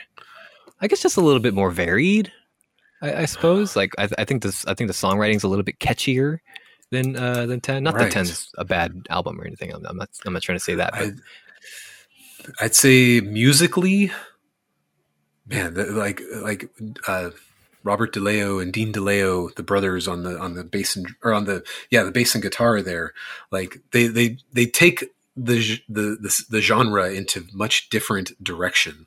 I don't Mhm. even know if I can call this like psychedelic, more like more of a psychedelic sound. Um, but uh, like yeah, this one I didn't get into until '94 either, and um, you know, sex type thing that it's probably should be me too'd at this point. But Yeah, that was a little like "Ugh." that was a single, though, wasn't it? Yeah, because I recognize that song. oh yeah, that's that's like the biggest single. Like Velvet Yeah. Revolver would would play that song at every show still as well. yeah, yeah. Um, I mean, Dead and Bloated too. Like you know, that's an X one hundred three nine like fucking staple. Mhm. You know. That one was my first introduction. Walking down, walking down the street, uh, putting this album on for the first time. This was like the first album that I that I bought with my own money. Um, Mhm. That wasn't like a Weird Al album, this is your first serious album, yeah. right? So unfortunately, I did not listen to this recently, so I don't have it like fresh in my Oh, mind. But yeah, it's- it's okay because it, that's totally my fault. I, I could have sworn that we were like we were talking about this Ah, one, but yes. that's okay. It's okay. Uh, maybe I'll do It's both. all right. I don't know. So we got yeah, your Wicked Garden. Sin is such a good song. Um, Creep was like the the anthem of my eighth grade year. We Yeah, all and- were just like creep, creep, creep. Half the man I it's used right to be. Blah, blah, blah. Yeah, it's right there in the middle of the album too. Kind of gives it like a really good like ebb and flow uh, Mm-hmm. with the with with the overall pacing, and then Plush, of course, you know, big single for them. Uh, Right, that was right. on uh, that that that was on um, the soundtrack for Grand Theft Auto San Andreas, which took place Oh. in the year 1992. So Very you better good, believe I was good. fucking playing that song a lot on the because they had a rock radio station every time you get in the car. So you better believe I was Nice. fucking playing that song over and over again when I was playing that game. But uh, like- cool. And then "Wet My Bed" is such an iconic song. You know, Wet My Bed. What? Okay. what is this? Fucking it's unhinged, dude. dude, this dude was on heroin. I mean, this I is know. the- this is this is the heroin chic track of the '90s. So, Fucking like, Scott Weiland, dude. And you- you got- Unhinged. is that that's like a sitar in the background, like. bing. Yeah, like, I- what's I- the story behind that song? Like, it's just they were just fucking around in the studio. Like, what's? I, I, I, it was always just like a skip over track for me when I listened to it back in the day. But finally, when I jumped into it, I was like, I like this song. It's fine. Yeah, Where, where's my only cigarette? maybe it's in the tub. Sometimes she sleeps in the tub. it's like, what is going It's on? beautiful, beautiful. This is like everything that is the the demented mind of Scott Weiland right there. So Yeah, and it you know, And and, it's a, and it's a one-off throw-off, uh, you know, th- Mhm. throwaway track too. It's, it's Nin- and to me like ninety seconds. yeah, 90 long. seconds. It's not like you know Guns N' Roses where the entire fucking album is about this lifestyle, right? But like, so yeah, I, I, I, you know, I, I just took that for what it was. It wasn't, you know, too bad. And Cracker Man was another one that Velvet Revolver would always do. I always Oh, loved cool. that song. And uh, then Where the River Goes, I was like, wow, like what a fucking closer. Like it just, I know a- it's yeah. long, but it's still like one of the best songs that they ever did for sure. Yeah, again, a long closer, but not self-indulgent. You know, it's it's in that same way where you know release with Mhm. ten. Like I was enjoying, like I was like, oh, you can feel the finality, baby. Like you know, this Mm-hmm. And is like almost- big, what big rock bands were doing back in the '90s. Right. And like they, it's like the, the, intense, the intention of slowing down the tempo. Cause like everything is in that just very slow, um, kind of kind of groove to it, but not in the same way like other grunge bands were doing it. So it's like a, it's a, it's an interesting uniqueness that they had, even though everybody just lumped them into the rest of the Seattle scene, even though they were from LA. But you know, like oh, he has he has a deep voice, so he's just trying to be like Eddie Vedder. So Yeah, I mean, he does have that you know Seattle sound to his voice. Scott Weiland, Mhm. I'm talking about, but like, yeah, yeah, the, the, but you're right. The, this does set itself apart a little bit from that Seattle scene, and you know it makes Mhm. sense because they're from fucking LA. But uh, uh, yeah, th- I think that's kind of what spoke to me about it. Like, it, it, it does. It it is a little off kilter from um, you know the, the the Soundgarden sound and the Pearl Jam Mhm. sound. So I, I think that's Yeah. why it kind of spoke to me a little bit more than ten. That's cool. That's really, really cool. I did not jump into Purple until you and I started hanging out when I was like, hey, Mike, can I get some of those other Stone Temple Pilots albums? I've always been meaning to listen to that band. So- It'll cost you. right. And then Purple ended up being one of my top albums of all time. I got Core. Core is at uh, number 43 on my list, and Purple is number 49. Nice, dude. Um, their uh, subsequent albums were not nearly that great, but albums three and four are still really good. So I, I'm hoping that you enjoy those because this band definitely takes a very different turn on sound uh, from from here on. Like Purple has has a similar sound, but they really take it in a different direction with albums three and four. So I'm, I'm interested to see how you how you take that. Well, I do love bands that progress. So you know, uh, Yeah. especially but you know, going into it with such a short short turnover is a is a lot different Right. than you know waiting years for these albums, right? Right. It's still like th- this is the best of the best right here at the beginning of their of their journey. But uh, yeah, you know, great the other stuff introduction is to both uh, Pearl Jam and STP for me. Cool. We'll we'll tackle Counting Crows another day. That's fine. Yeah, I'm, I'm completely sorry. I did. I did you did you recheck out their their first album? Yeah, in I- I- of this? I, I enjoyed going back and listening to August and everything after. I was just like, man, I think Mike's really really enjoy this one. It's it's on that same you know adult contemporary, right in the middle of the grunge years. Mm, You know, they the Counting Crows came out and like hit it out of the ballpark with seven million albums sold, but yeah. uh, obviously a moment in time. But no, um, let's take the Pearl Jam STP journey here. I'm I'm totally Okay. Yeah, we'll do we'll, we'll do the double grunge nature. Let's see who can let's see who can fucking uh, you know stay in the ring Out the grunge. yeah, I thought it would be Out too much grunge, you know, grunge yeah. for you. I thought it would be too much at first, but that if, you, if you're if you're down, that's cool. Absolutely. Well, folks, I think that'll do it for this week's episode. Man, we got some another Hefty. big album coming out uh, this Friday. We got- the new Era album. Uh, I was surprising. I surprising in my inbox this uh, this week. I got the press copy for the new Evanescence album. So just Ooh. like you with the Day to Remember, I will check out Evanescence and uh, we will. Okay. Uh, we will. We, I'll, I'll check that out throughout this whole week, and then we'll we'll uh, we'll reconvene on next week's episode, my friend. And so thank you for thank you for you know taking this journey with me back to 2006 again the best year in music dude I think so. Well, Can't besides deny 20, besides 2011, oddly enough, who would have thought? Yeah. and uh, according to my two, uh, my original top 100 list like 2003 had a lot of great albums as well so Interesting. We'll have to tackle things as they come you know the 20 the 20 year anniversary of 2003 is coming up so there you go. we'll, we'll do that. So, folks, cool. for my co-host Adam, I'm your co-host Mike, and I thank you again for joining us on this journey. You can follow us over in Discord, the link below, over on Instagram at Mike Wears Prada, over on Twitter at the Skinny Pod, and you can send us an email over the Skinny with Mike and Adam at gmail.com. Let us know what your favorite 2006 album is, and we will see you on next week's episode. Tomorrow is forever all ours. Enjoy that daylight savings adjustment. Oh god! By the time this episode comes out, we'll all be fucking dead tired. Highest suicide rate is the Monday after su- after daylight savings. Didn't we fucking vote for this shit in 2018? What the fuck? I know. Lousy COVID.